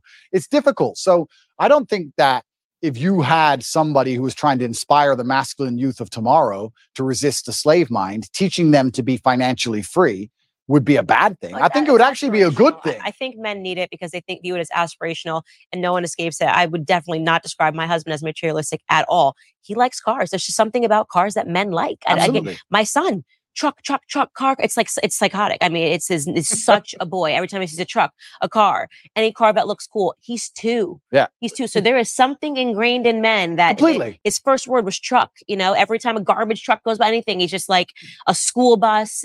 Men like that for whatever re- boys like that, men like that. It's as- I don't think we need to overthink it. Yeah, absolutely. It's aspirational, but also if we're going to actually look at the meta point, I believe that teaching financial freedom, I think teaching Yeah, financial freedom is one of the very important ways you teach people to resist a slave mind. I don't think you can resist a slave mind if you're completely and utterly broke on welfare or living paycheck to paycheck for a large corp, which is insistent on trying to install the slave programming inside of your head. Mhm. I think it's very, very difficult. I actually think financial freedom is a key component to it. And I think that me standing up and showing a life that costs $50 million a year or something ridiculous, doing that on purpose and trying to inspire men to make as much money as possible is actually a very key component to the resistance to the slave mind. I don't think many people understand this because if you teach young men how to go out there and become rich as possible, it's very difficult they can do that without learning some degree of mental fortitude, without learning how to speak to people, without learning how to network, without learning how to be competent and disciplined and motivated and work hard. And then they do all that, they have enough money so that when someone comes along and says, take this injection, they'll say, no, I don't want to take the injection. I'd rather miss the flight.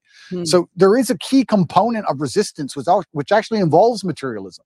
I'll argue that if I was exactly the same person with the same viewpoints, but I was completely and utterly flat broke, I wouldn't be able to make the same impact on the world. Yeah. And I wouldn't be able to resist the programming the same because I need to eat food. Exactly. So I'd actually counter argue any conservative who's complaining about my beautiful car collection of 42, not one, 42 nice cars, that having a lot of money is actually an important way to resist the matrix. I can only talk from personal experience, but the number of times, especially during COVID, for example, where I managed to not have to comply with any of the laws simply because I was loaded, Mhm. it was I can't even name all I, tw- 10 hands.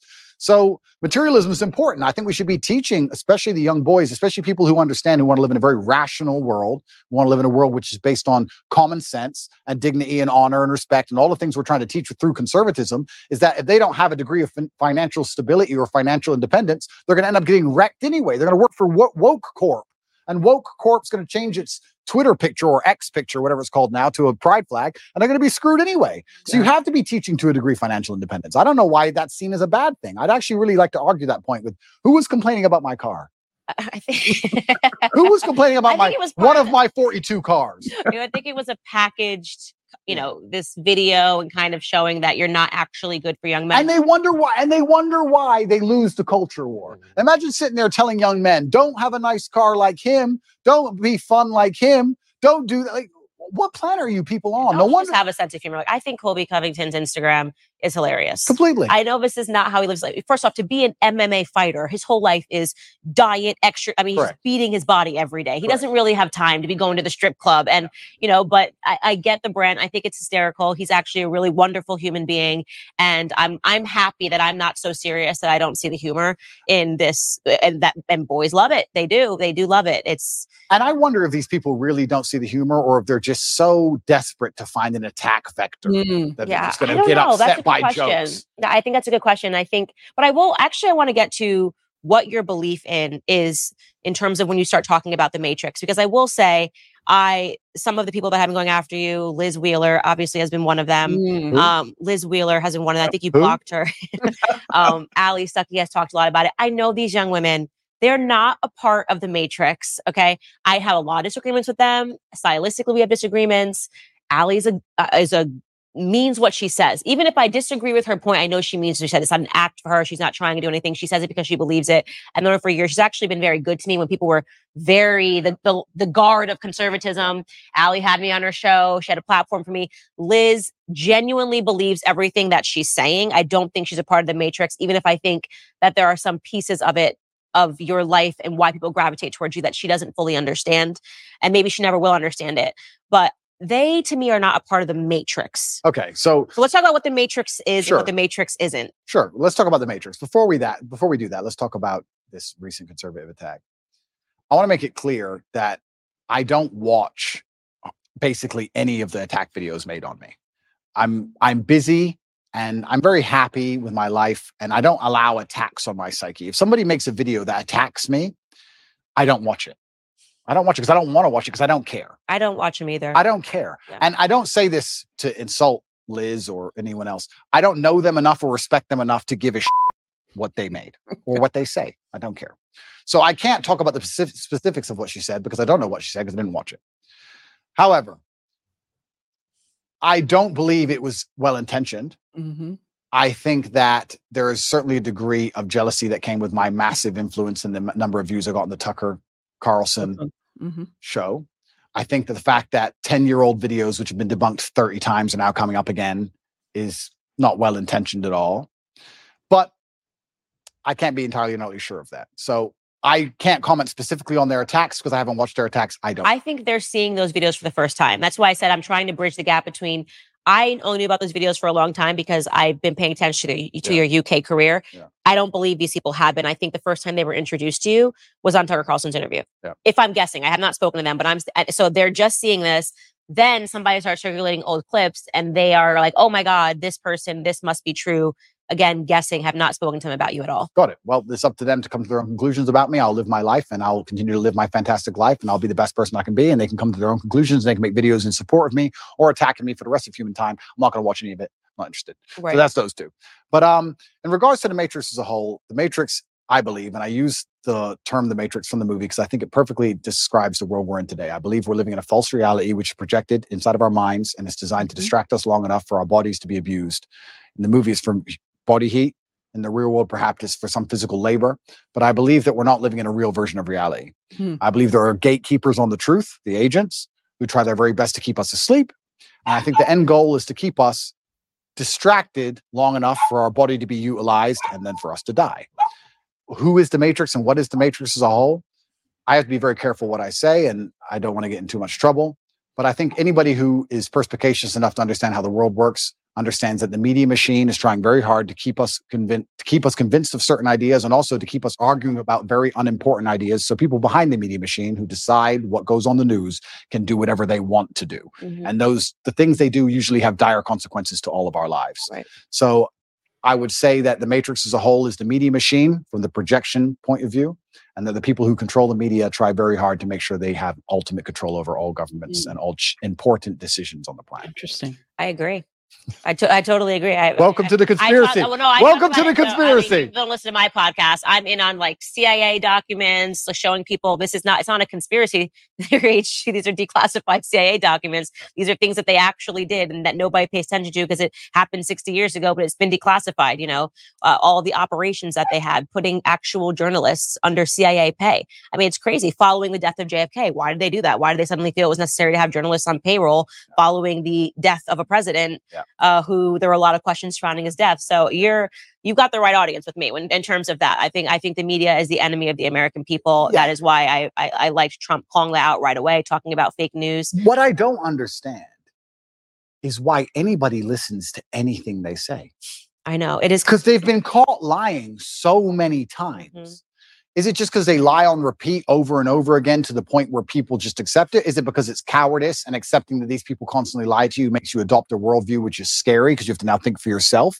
I'm not sure what it is, but how, after especially the last five to six years, especially the last five to six years, can you believe a word these people say to you? Well, because if they say it enough, it becomes true, and that's been they, they've been able to show that that if you say something over and over again to someone, they will accept it as a truth. And that was another uh, declassified CIA experiment. Super interesting. They put a bunch of people in the room. So let's say there's 20 people in a room, right? And 19 of them are agents, and one of them is actually the person they're testing. And they show you a picture of what is clearly a banana. Yeah. And they go around the room. The last person they get to is the one that's be, being experimented on. Everyone else is an Yeah. agent. And they say, What is this? And the first person says, Apple. Apple. It's clearly a banana. Yeah. By the time they get to that 19th person who is not an agent, that person just says it's an a- it's an apple, even though it's clearly a banana. They, they don't even believe their own eyes anymore because they're going, okay, well, if 18 people in this room have said that it's an apple, what do you see? An apple, apple, apple. Then they just say apple. So they, there's a lot of evidence they do it because it works, and and everything around us shows you it works. We're right now debating whether or not you know children can pick their gender. How did we get here? This is this is something that you couldn't even fathom when we were in high school. That people would be saying like your little boy could be a little girl, but we're here today, and actual adults are believing this information because it's been said enough times to whatever segment of the population that they're accepting it as true. So they do it because it's been effective. And that's why God is so important because God is a hard line that you cannot be crossed, Which right? is why you will not be mm. libertarian. That's why I'll not be You will libertarian. not be libertarian. right. No, but if you have, if you, if you, yeah, it's true. Because if you have faith, then there's rights and wrongs. Like you said earlier, there's sin and there's good, and there's a line that can't be crossed. And the psyop is very difficult to penetrate. And that's Mhm. why in the Islamic world, for example, we have very little of these problems because it's haram. Mm. Problem solved. haram. Next. But um, yeah, it's it's it's it's certainly scary. And I don't think people understand how evil absolute power will make a person.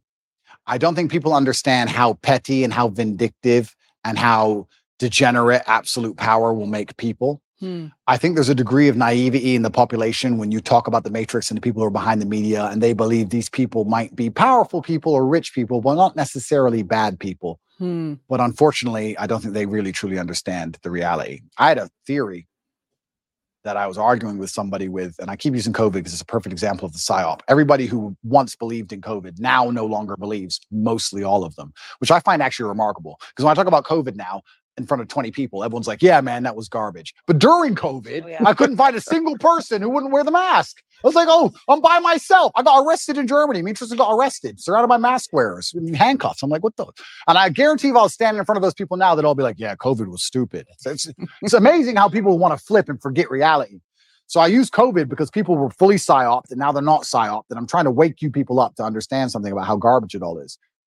I'm trying my very best to make people understand that the people who make the news have no interest in you being informed. Mhm. Why would they make the news and broadcast it to you everywhere for you, little Mr. Nobody, to understand how the world works? Hmm. Why would they care about you knowing anything that's important ever? You're not a slave if you if you're knowledgeable, and that's why I always say go back to when we had physical slavery in America. A requirement to maintain that was ensuring that slaves didn't learn how to read. That was part of the slave code. They weren't allowed to learn how to read. If you were Mhm. caught teaching a slave how Yeah. to read, you you too, as a, a master, would would be, fall Mhm. victim, right? And that it was so important for them because they know that an educated mind can't be enslaved. So the goal of the mainstream media is to keep people stupid. And it is why I think that despite the fact that you admittedly say that you are not a conservative, and despite the fact that you're, I don't think you're overtly political, none of that really matters.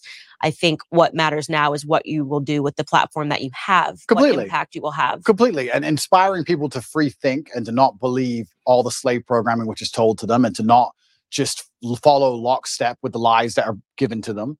I think in and of itself makes you a conservative and to a degree makes you political. Unfortunately, now that's how the divide exists. If you're teaching people to think for themselves and be strong people of agency and self respect, then you're going to be on one side of the political Mhm. spectrum. And if you're t- teaching people to be the absolute opposite, you're going to be on the other side.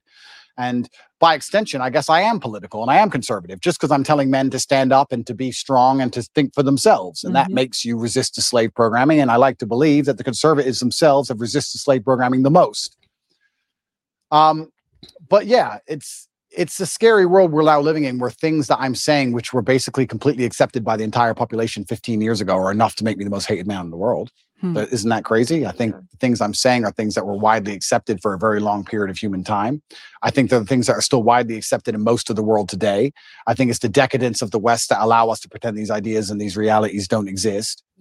And I don't know how long we're going to last under this false reality. I don't know how long society can possibly function with the insanity that they're trying to purport on the population of the West. The fact that so many calories in the Western world, genuine calories from food and human time, is wasted discussing pronouns and trying to get somebody's pronouns correct in a sentence that they've made up, which change at random. Think of the absolute insanity of that. And how long can a society actually function with that degree of decadence and absolute asinine behavior? I don't know how long hmm. it can even function anymore. I think the West is in a lot of trouble. And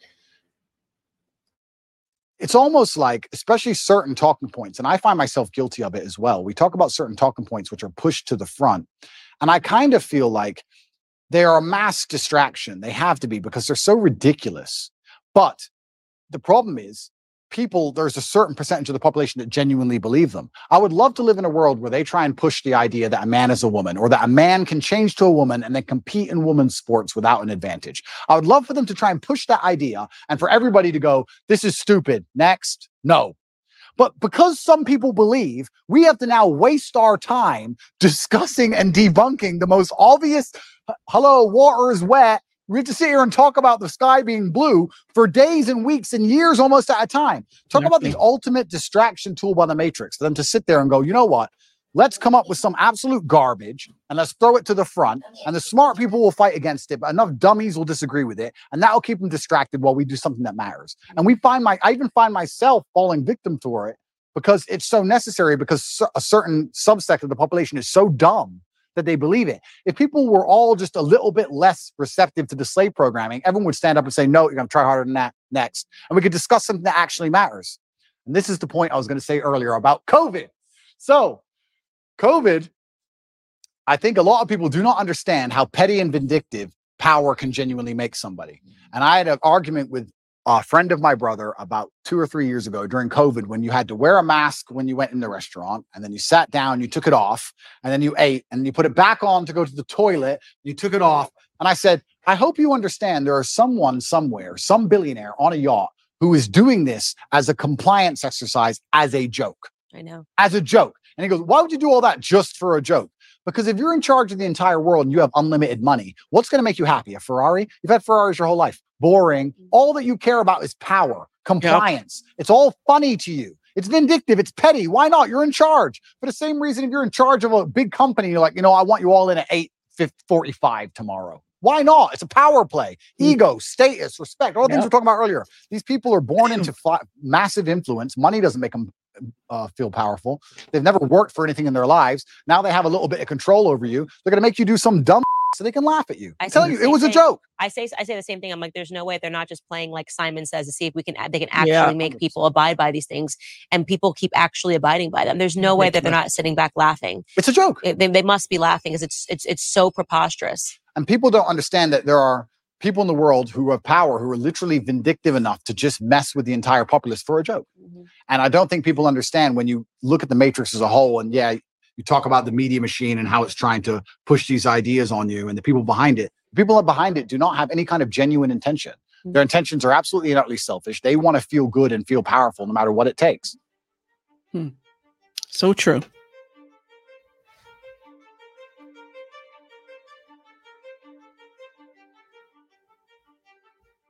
Very true. He made some great points here. Kind of evil and scary that these people have a worldview which is so logically flawed, is so devoid of genuine rationale that they have to go to the most susceptible subsect of the population to inject children, which is why you should get married because the guard against that is strong families. Is it? It is a nuclear family. It is a mom and a dad sitting around a dinner table saying, What did you learn at school today? It's mom guarding at home, going through their homework and seeing what they're learning and saying, Absolutely not. And it's dad going to work, building. And that nuclear family is the only guard against handing over your children to the government, which is why in the next five years, I just think you should get married. The only guard except Islam. Well, no. I don't have to worry about my children's homework. Thank you very much. It's all handled by God. And it's interesting you said that though. It is a good point. And I think Matt Walsh actually said something about me having uh, I have children from a few different women. I don't like to give details on it, but uh, so does Elon Musk. And I do think, although this may be elitist, I will state here that at a certain level of finance, it's not the same crime as it would be if I was a traditionally financed individual. I can afford two or three families and I can afford to see them all. And I can afford to go to three countries in a single day on my jet if I need to.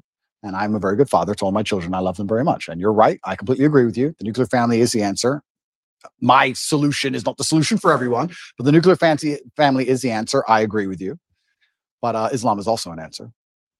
Well, I don't know enough about the Islamic faith to be able to counter you on that point, but I do think that it, having all your children around the dinner table, brother sister rivalry, this is beautiful. The rib, it's it's beautiful. Of course, I want that for you. Of course, it's, so.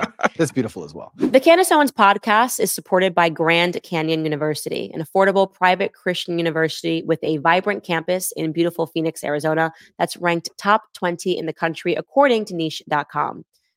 GCU is a missional, Christ centered university that strives to foster a culture of community, giving, and impact. GCU's goals is to help you develop into a servant leader who makes a difference through finding your purpose and fulfilling God's plan. With 330 academic programs and over 270 online as of June 2023, GCU integrates the free market system with a welcoming Christian worldview into your bachelor's, master's, or doctoral degree.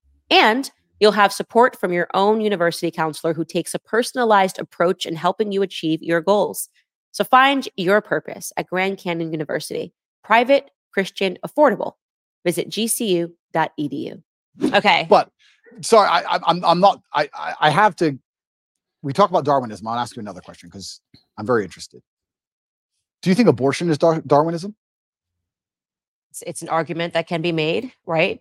Killing off your own offspring it means that you're you're not putting your offspring into But like you, these people with the sign, yeah. I killed ten of my kids. Is isn't that? I mean, it's evil. It's satanic. It shouldn't happen. I'm not saying that it's a good thing. I'm just asking: Is there a Darwinistic element to all of this? That When when I I look the at- end that the earth will be populated with conservatives because their ideas i mean my husband always says the left is a death cult if you look at all of their ideas they lead to death right they, you can't procreate you're killing off your own offspring Exactly. every single one of their ideas leads to death and destruction it's Yeah. unbelievable so in the end you'd have to have the perspective that conservatives win naturally because we're talking about If we own the culture, Yeah.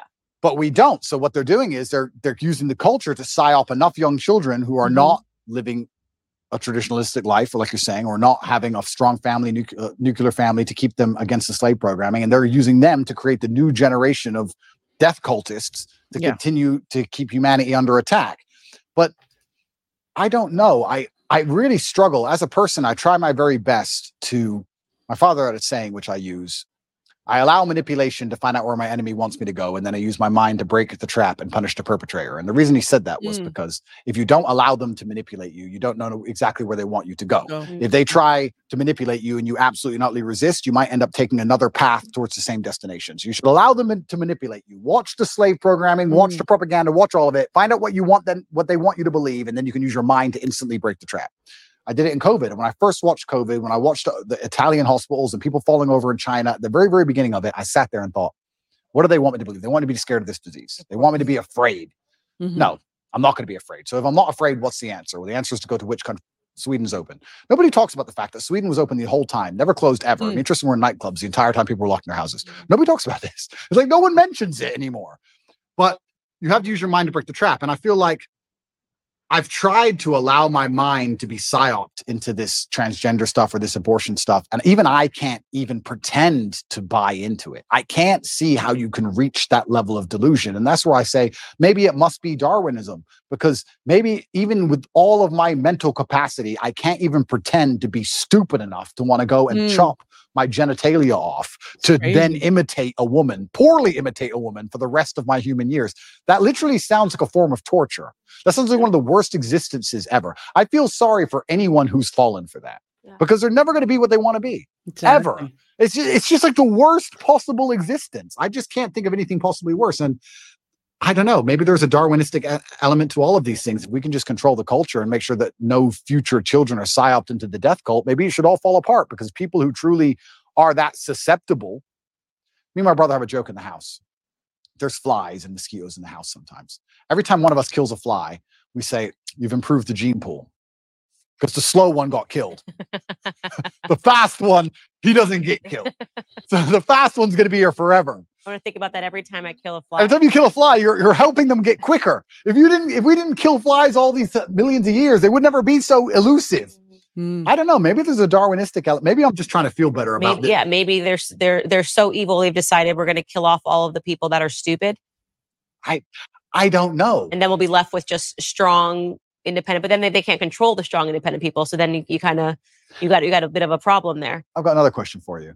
How polarized do you think the world is? Do you think there's two teams? Do you think the globalists control everything? Do you think there's three or four teams? What do you think about that?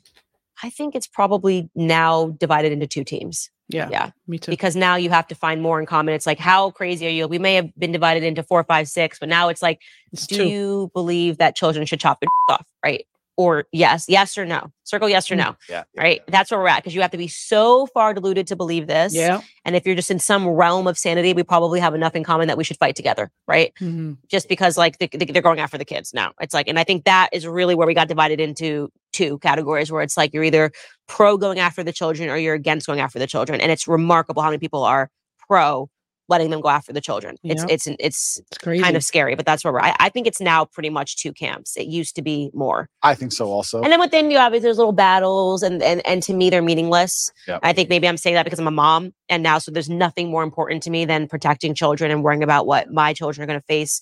I'm going to be the crazy mom when my kids are at school. I will be there every single day, looking over every Amazing. every assignment Amazing. leaning fully into the feminine role Amazing. of like yeah so i uh, but I, I do think now it's come down to two camps it's crazy and not crazy yeah, definitely. I wonder definitely. what the future of the world is, Candace. I feel like I know everything and I talk like I know everything, but I'm actually starting to think things are getting your very- dad might have had an idea Yeah, I wish he was still around, Yeah. but things are starting to get very, very strange. And yeah, and I, I guess also when we're talking about me, my libertarianism versus conservatism, I never like I would never allow my child to be aborted ever. I do Mm. think it's heinous and disgusting, but I will be honest with you. When I see people trying that hard to kill their kids, I'm Mm. kind of like, I'm not gonna lie. I, I, maybe that's the libertarianism in me. Maybe I don't know, but I'm just like, there's got to be a Darwinistic element to some of these things. I don't think they should happen. I would love to stop them all. I believe that all life is precious. I think it's heinous. I don't think that anyone should chop off any of their body parts either. But it does get to a point where it's just like, if you're that desperate Hmm. to damage your own life That's and damage crazy. yourself, am I the person who's going to fight for you? I don't know. well, these women are broken and they're brainwashed and i like to think that if they hear the right message something in the same way that i think a lot of broken men heard you say something and it woke something up inside of them. I think that they can land on my message and they can hear it and go, wait a second, that thing that was killed inside of me systematically from the school system and made me think that what it meant to be a woman was to be a whore, because Yep. that's kind of the message Yep. that's going Yeah. out right now to, 100%. to be a whore Yep. and hate children, Yep. which is the opposite of what it means to be a woman Agreed. then when they hear something and i talk about how aspirational family is and something is, or how much I love being a mother and it, and then I think inside of them this something spiritual happens where they go, wait a second, I think that's actually what I am. Yep. I, I've Mm. been conditioned to believe I'm this, but actually this is what I am. Mhm. So I'm I'm more hopeful that the more that we have better pillars in society that we have people speaking out on the opposite messaging that Hollywood is bringing on the Yeah. on the glory of being a woman on the beautiful of the yin and the yang on w- that submission in a marriage is not a bad thing mm-hmm. actually it's a beautiful thing I agree. and these messages have been perverted that where we make a difference and I think we we know we're winning No, we are. now winning. they want censorship. Now they want the people taken off the internet. Now they want this person to go down. And that they weren't doing that when they were winning. They didn't care. We were allowed, everybody was allowed to have a platform when Obama was president. completely true. we are winning. And I just think it's an unfortunate of the human condition that people don't really like to learn lessons the easy way. They have to learn them the very hard way. And it's very mm. difficult for us to sometimes sit and tell people the truth and even and they just don't want to learn it until it's too late. I like to think that these women who hold up these I lost 10 babies, I killed 10 baby signs will mm. one day wake up and feel very sad about what they've Yeah. done. And Yeah. they will And it's possible. and it's possible. And I think even time will show them, God will show them with time. I don't know how I'd talk someone out of the transgender argument. Like, how would you convince someone who is 100% certain they want to mutilate their body to not mutilate mm. their body? I don't, that's the scary one It's to me because their mind, And that's also one that you can't really undo, which I think is sad, which is why the suicide rates go up after Yeah. transitioning. I think is Yeah. once you do it, it, you've committed. But I've seen, I've sat down with a, a man that did that, had the full surgery. His name is Walt Heyer, and he's is dedicated the rest of his life to waking up other. Uh, well, that's the most noble thing you can do. yeah, he's like, you know, this is what I did. I, this is how I was convinced. This is how I was brainwashed. This is what happened to me. I was actually just molested when I was a kid. And I just Mm. wanted to get rid of my identity in any capacity. So I did the most extreme thing that I could possibly do. I platform those individuals. And I think that he's he runs a not-for-profit now, which you know, sex change regret. There's many people that are like him out there.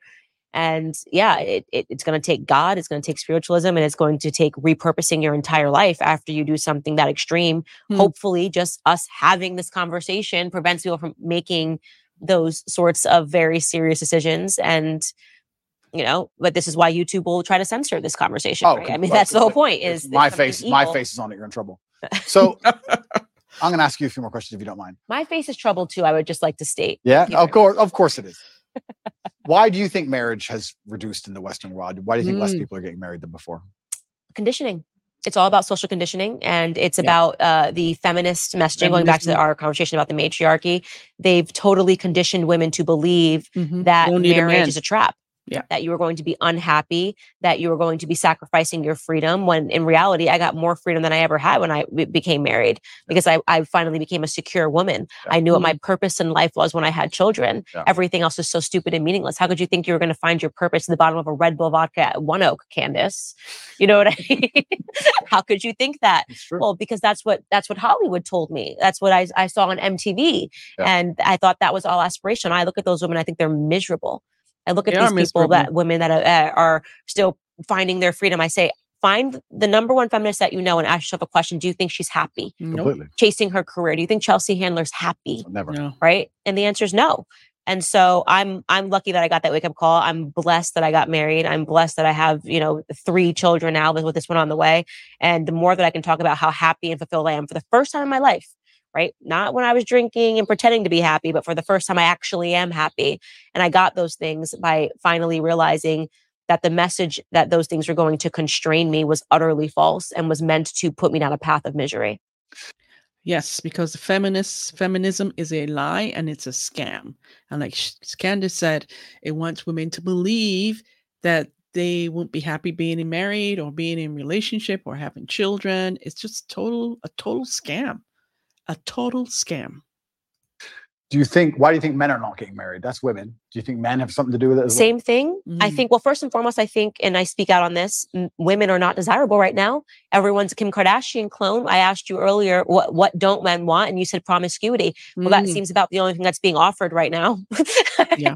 I, when I open my Instagram and I've got butt cheeks and I'm going, people are like, I don't understand why no one wants to. mar- This woman's been married four times. I'm like, well, I can, I can understand it because even if men think they want it in the short term, when you see a Mhm. girl, she's half naked, she looks good. Yeah, sure, you probably do want to have sex with her. I bet you're Yeah. wired that way. You're Yeah. hardwired that way. Yeah. Yeah, But then what happens after you after you have sex with her and you realize that so did uh, 20 other dudes hundred percent. in the same week, you don't want her. You Mhm. nailed it. You Yeah. absolutely not only nailed it. And this is where it's so we're in such a difficult. It's a race to the bottom with between the two genders, right? Yeah. Mhm. As the women act worse, the men act worse Men act by worse. extension. Yeah. because if you're going to be moral in an immoral world, you're going to end up wrecked. Right. So it's getting harder and harder. So we have to kind of like fix one of the genders first.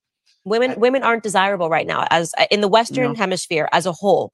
Um, and of course, there are Finding a wife is hard. Finding a wife is hard, and it's because women are literally being conditioned to behave like sluts. Yeah. Completely. And they're also being conditioned to leave the man as soon as things get difficult. Mhm. Uh, There's a lot of programming in this. I don't think even many people pick up on, but women are conditioned to act a certain way before marriage, but also during marriage, men and women are conditioned differently. If you have a man who's been married for 10 or 15 years, and let's say he doesn't sleep with his woman anymore, and he goes on TV and says, Me and my woman have been married for 15 years. We no longer have sex. I'm not satisfied. I should leave. Everyone will say to him, No, you can't leave. You Mm. can't leave her just because she won't have sex with you. Are you out of your mind? Are you crazy? Stick by your woman. She has an emotional problem, etc. If you had a woman who said, I've been married for 15 years, I've been with him, I'm not attracted anymore, I don't have sex with him anymore. You deserve freedom. You can go get someone else. Why are you putting up with this? You, his his feelings aren't your responsibility. So it's actually very interesting. Also, the psyop happens post marriage. Women are also Mhm. attacked post marriage to not try, not stick around, not worry Well, about their husband's needs. marriage, speaking to your point, I one thing I speak to the young women that follow me about is making an effort after you get married. This idea, I, I was reading this ridiculous column, Ask Jane, where a guy was writing in or in, in earnest saying, you know, I love my wife. She's a wonderful uh, mother to our children. We've been married. Uh, she had one child. Two two years later, she gained fifty pounds and hasn't lost it. Yeah. And the Jane wrote back to him and yelled at him for saying he's like he's like I'm not attracted to her anymore. I don't want to just yelled at him for even saying this. And I'm going, no, this is the why are you yelling at him for being honest? The idea that marriage is a finish line is problematic. That, Mm. oh, well, I got the guy, I pretended that I like to work out and go to the gym, and now that I've got him, I'm gonna gain 200 pounds and he's just stuck with me. Yeah. That is a poisonous mentality. You It should make is. an effort for your husband. exactly. Uh, part of that's part of marriage is caring about each other, caring about each other's health. Health is wealth. So it's even that is toxicity to say to a woman, well, to say to a man, well, you just have to like her anyways if she's Yep. 300 pounds and Like it doesn't care it. anymore and sits on the couch all day. That that's not what marriage is really about. completely agree. And I think everything in life is rented. I don't think anything is ever owned. I think that your health is rented and you have to pay the rent every day. And Right. your marriage is rented and you have to work on your marriage every day. And your business is rented and everything you have is rented. I think the idea that even owning anything or anything as a finish line is wrong. Right. You don't just start a company and go, okay, I'm rich now. No, you got to work on that company every Exactly. day. It's rented. You don't just get in shape and go, I'm in shape now. It's done. No, Nope. absolutely everything's the same. And a relationship is, is exactly the same. And I completely agree with you. I think that the breakdown of the nuclear family and the breakdown of marriage in the West is actually one of the ills and one of the big problems with it. hmm I am not married myself, so I'm not being completely, I don't want to come across as hypocritical, but I do think that is actually a, a fast way to a degree to solve society, a lot of problems in society. I do think, though, in the current setup of society, I think the reason a lot of men are also rejecting marriage is one, because there's not many wives to find, but two, I think a lot of men find themselves very unhappy in marriage because the women have no interest at all in satisfying them, like you said, or no interest at all in, in their needs. And they end up scared of divorcing her because they're going to be bankrupt Mhm. in a marriage where they don't feel 50%. respected. Kids don't listen to them and they're not the king of their own household. So, what would be the attraction in Mhm. getting married unless you're going to be the king of your own household? And that can be extrapolated and discussed in two different ways one about feminine uh, submissiveness, but also in about masculine accountability and excellence. Because I think if you're truly an excellent man, you can be the king of any household. So, Right. it's very interesting. It's Yeah. kind of interesting how all arguments come back to almost the same base biological things. And you teach women to be good women, you teach men to be good men, and everything kind of works out after that. And if you break those two things, everything built on top of it completely degrades and breaks down.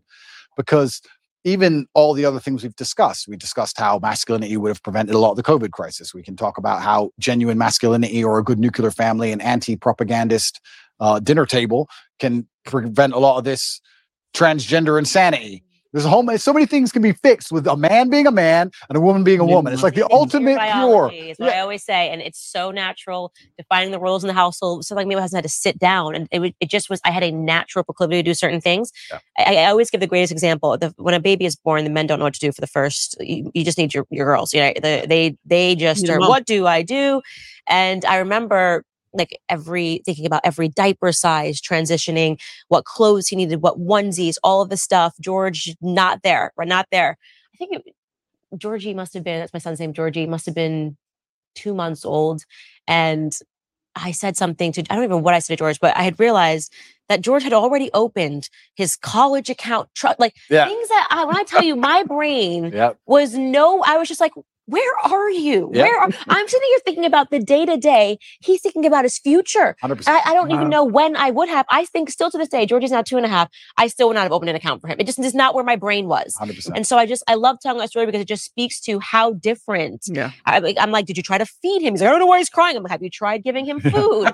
and then he's like, oh, I've already sorted out this. His bank account. Da, da, da. So when he turns 18, I'm like, where are you? Yeah. Men and women are different. And it's beautiful. Those differences are beautiful. The sex sex differences are a beautiful Yeah. Thing. Our our instincts are designed beautiful, and we need to stop shunning them in this society. I, I love being a woman. I love that my husband's a man. We shouldn't be making someone feel badly about being a woman. We shouldn't make someone feel badly about being a man. Well, absolutely. And I, if if I had to be pessimistic about why they're doing it, pessimistic and also very realistic, they want to cause absolute chaos and confusion because during Yeah. chaos and confusion, you can implement anything. Of course, Yeah, slavery. It's slavery, right? People will give up their freedom for only one thing, and that's safety. Mhm. So they Mm. have to inject chaos and they have to inject confusion and they want us confused at every level. At every base level, they want you confused. They want you confused about why your kid doesn't listen to you, why your marriage doesn't work, why you're broke, why they want you confused from the ground Mm. all the way up. So you're just confused. So when they come along with some sort of solution, no matter what garbage it is, you end up just adopting it Yeah. because you're sick and you need a medicine. Yeah. So absolutely, they attack masculinity and femininity because it works so perfectly together. And if they can break that, they can break all of society by extension. And I think they've done a pretty good job of doing exactly that. And it's amazing if you look at these ideas we discuss and how ridiculous they are, and how I feel like it's a psyop to even convince me to waste my time convincing people that a man is not a woman. It's done on purpose because they have the world so confused now, Very they can come at us with absolute garbage and it needs a discussion. If we had the basis of masculinity and femininity in the household, how much harder would the transgender argument be to implement? Think Mm. about it. Well, she's a woman, I'm a man. No. But now they got people thinking we're all the same. It doesn't Yeah. matter. uh, Gender is not real. All this craziness because of the breakdown of the basics. So Yeah. this is why perhaps they see you as such a threat and they see me as such a threat and they see us as such a threat because we've just stuck to the age old adages and the age old ways that people have always been. And I do think that one of the reasons why they dislike me so much is because, yeah, I, I certainly live a teenage boy's dream. But if you want to inspire the next generation, how else are you going to do it? Right. You have to have the fancy car and the big yacht and all these things. And and by inspiring these men to stand up and think for themselves and resist the slave mind, it's doing genuine damage to their slave agenda, genuine damage to their slave agenda. And I think that that's why I especially ended up targeted. I truly believe that's what's happening. I think there is an element of it that it's you you've captivated young men, and that is a very important demographic in order to sustain um, an enslaved population. Is you, you need to poison men, and I think 100%. that that is true. So, in closing, other than the fact that we've agreed that you're going to get married in the next five years, Sure. I get four wives. no no, not four wives, just one monogamous relationship. Okay. What does Andrew Tate's life look like in the next five years? You've you- you've built your audience, you did it you're with your own grit and determination. There are people following you. I hope that if there's anything I leave you with, it's that in those moments when you're sitting across from someone like Adam 22, you remember that there's the 12 year old and the 13 year old boy that is going to be watching you. And I think you did a good job, by the way. I think you said that you didn't like it and that was Thank you. important enough. What is what does the next five years look like for you? Yeah, I want to do my absolute best. I, I had someone say to me the other day that I'm the richest man in the world, and not because of my finances, but because I actually have people whose lives I save and help. And I get a lot of people out there who genuinely feel a lot better because of me. And I try my very best to tell the truth and live true to my heart. And I, I live with my brother and I've got a lovely family and I feel like I've got everything almost ticked off. And my plans for the future are primarily to continue to tell the truth. I think that we're now winning. I think there's been a pendulum that swung and people are Mhm. tired of insanity and they're tired of being lied to.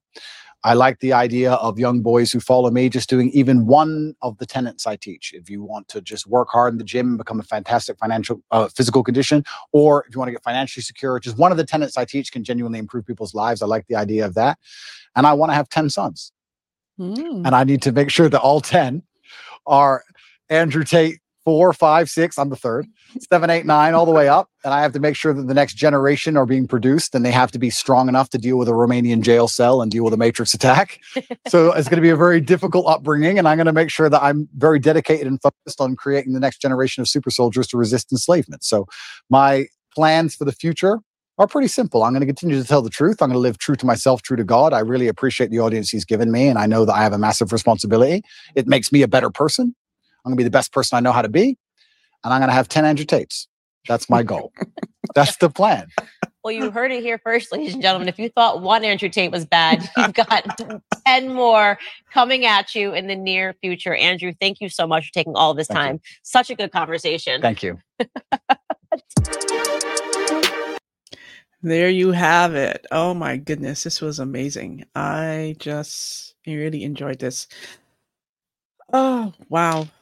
This was good, good, good, good, good. And I really appreciate that Andrew cleared the air again for the hundredth time about what his case and the merit of the case that he's been, you know, subjected to and what that's about and what is not what is not about. So to clear the confusion and the the um, exaggeration of the details. So I hope that this interview, the time that we spent together here, um, has also cleared cleared the air for you, and that you've come away uh, from this this conversation between Candace Owens and Andrew Tate with some wisdom nuggets and seeing a different side of Andrew Tate.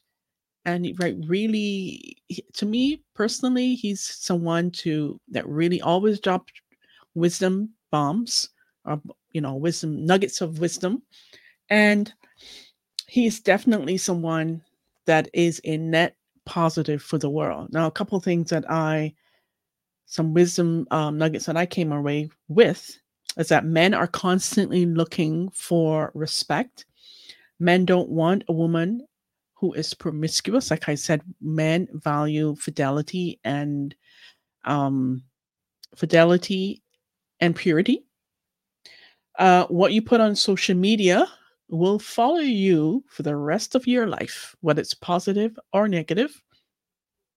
And as a man, you are not safe. You are not safe in this current this current society, the way things are headed, the way it's um, you know, the plot and the the plans and the schemes to really sabotage men and masculinity, you're not safe.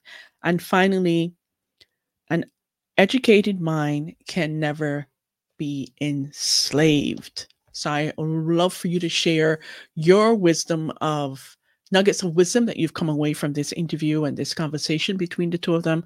Share with me in the comments below. And until next time, remember, take care and bye for now.